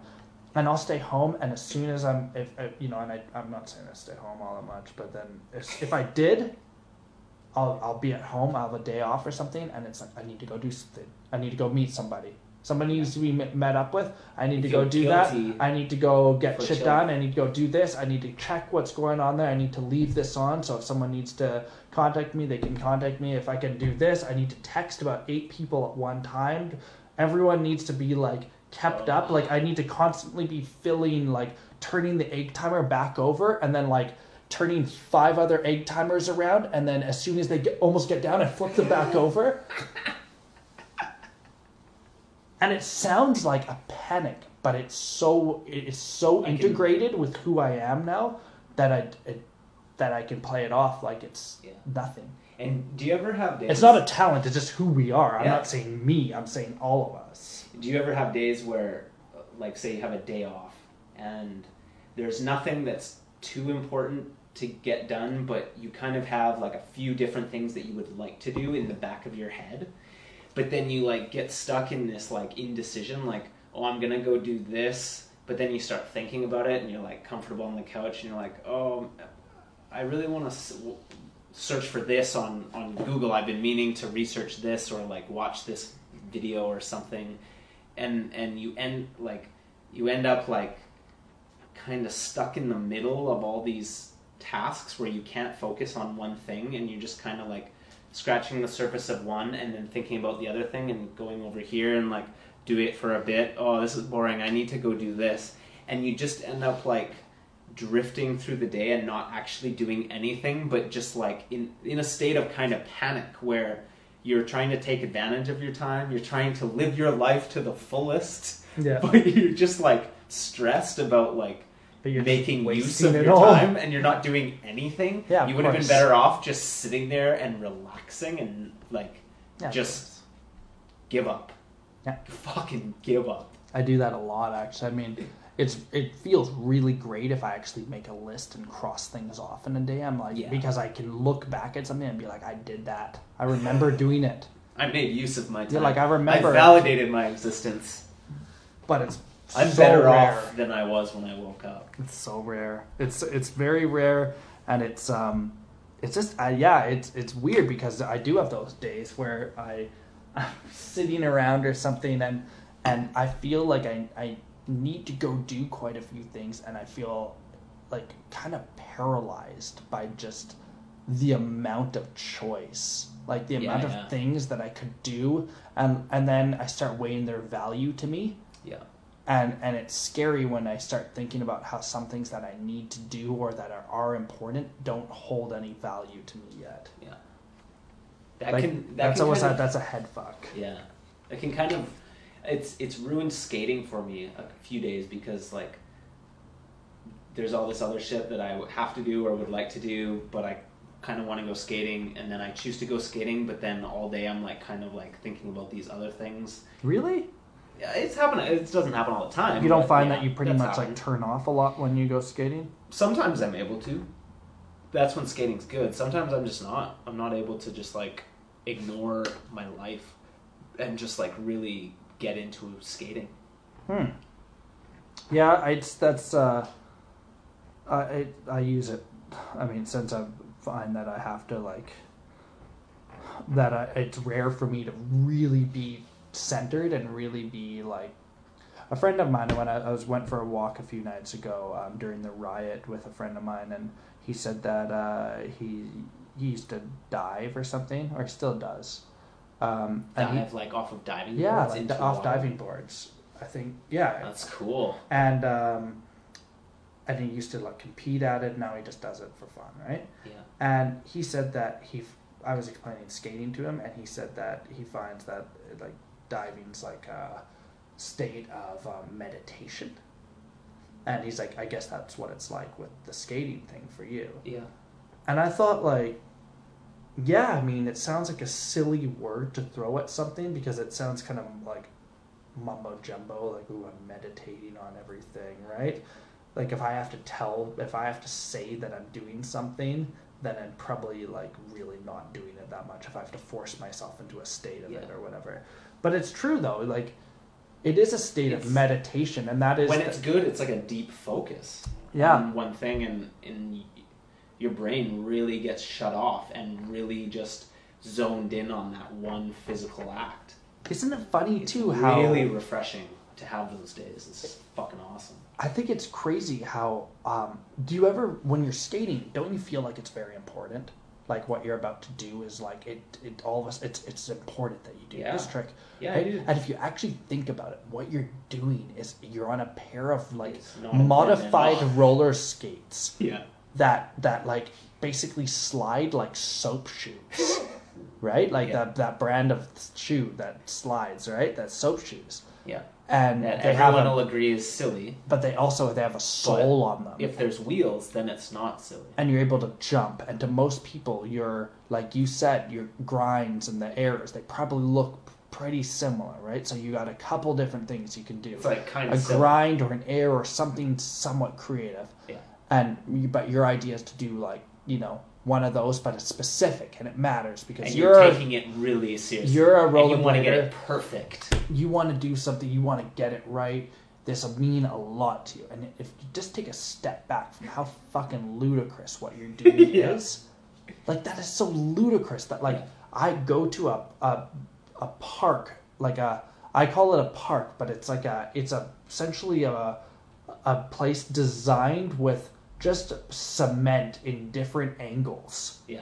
for me to like roll quicker and more efficiently up and down things so I can jump on metal because it slides Yeah. and I can put myself into a body position that's sort of weird looking Yeah. and then maintain that body position across a slippery metal object and then come off it cleanly with you know without flailing around or anything Oh, if you and if you like stumble a little bit, it, then it's not good, and you it doesn't it, that doesn't count. and if I can do it, and if I can, if I can do it in a row with other things, um, and stylishly, that's gonna make me feel really good. Yeah.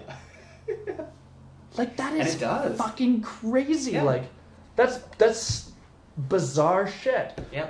But really, I mean, my But it's point real is, to you, like when it's happening and when it's Exactly. good, it's very real. It's and real it's very you. important. and and we're only all our situations like i was saying about the thing earlier uh, regarding like um, your problems being just as important as you know starving in africa or whatever because they're your problems your triumphs and your things that you think are incredible and and and and are beautiful and and make you you and and are, and make you feel like focused and relaxed and and special like you're doing something interesting half of them are fucking ludicrous but they're important to you because they are yours.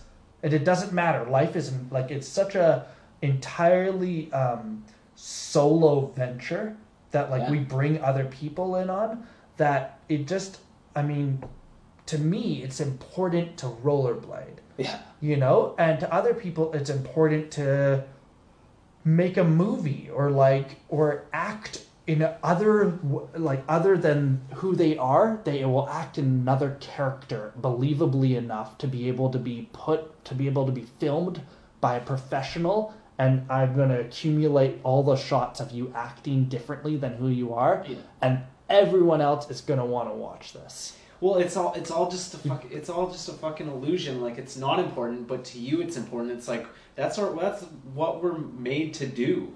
That's how this whole fucking thing works. We're just systems that have these desires and urges in us.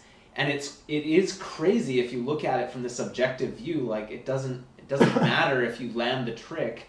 You like it- it's not going to feed you. It's not like it doesn't but to you it's really important. It's like this biological trick Yeah. to like even like the creation of art is like this this this biological trick it comes from like a desire to like feed your kids and and put a roof over your head and survive but even that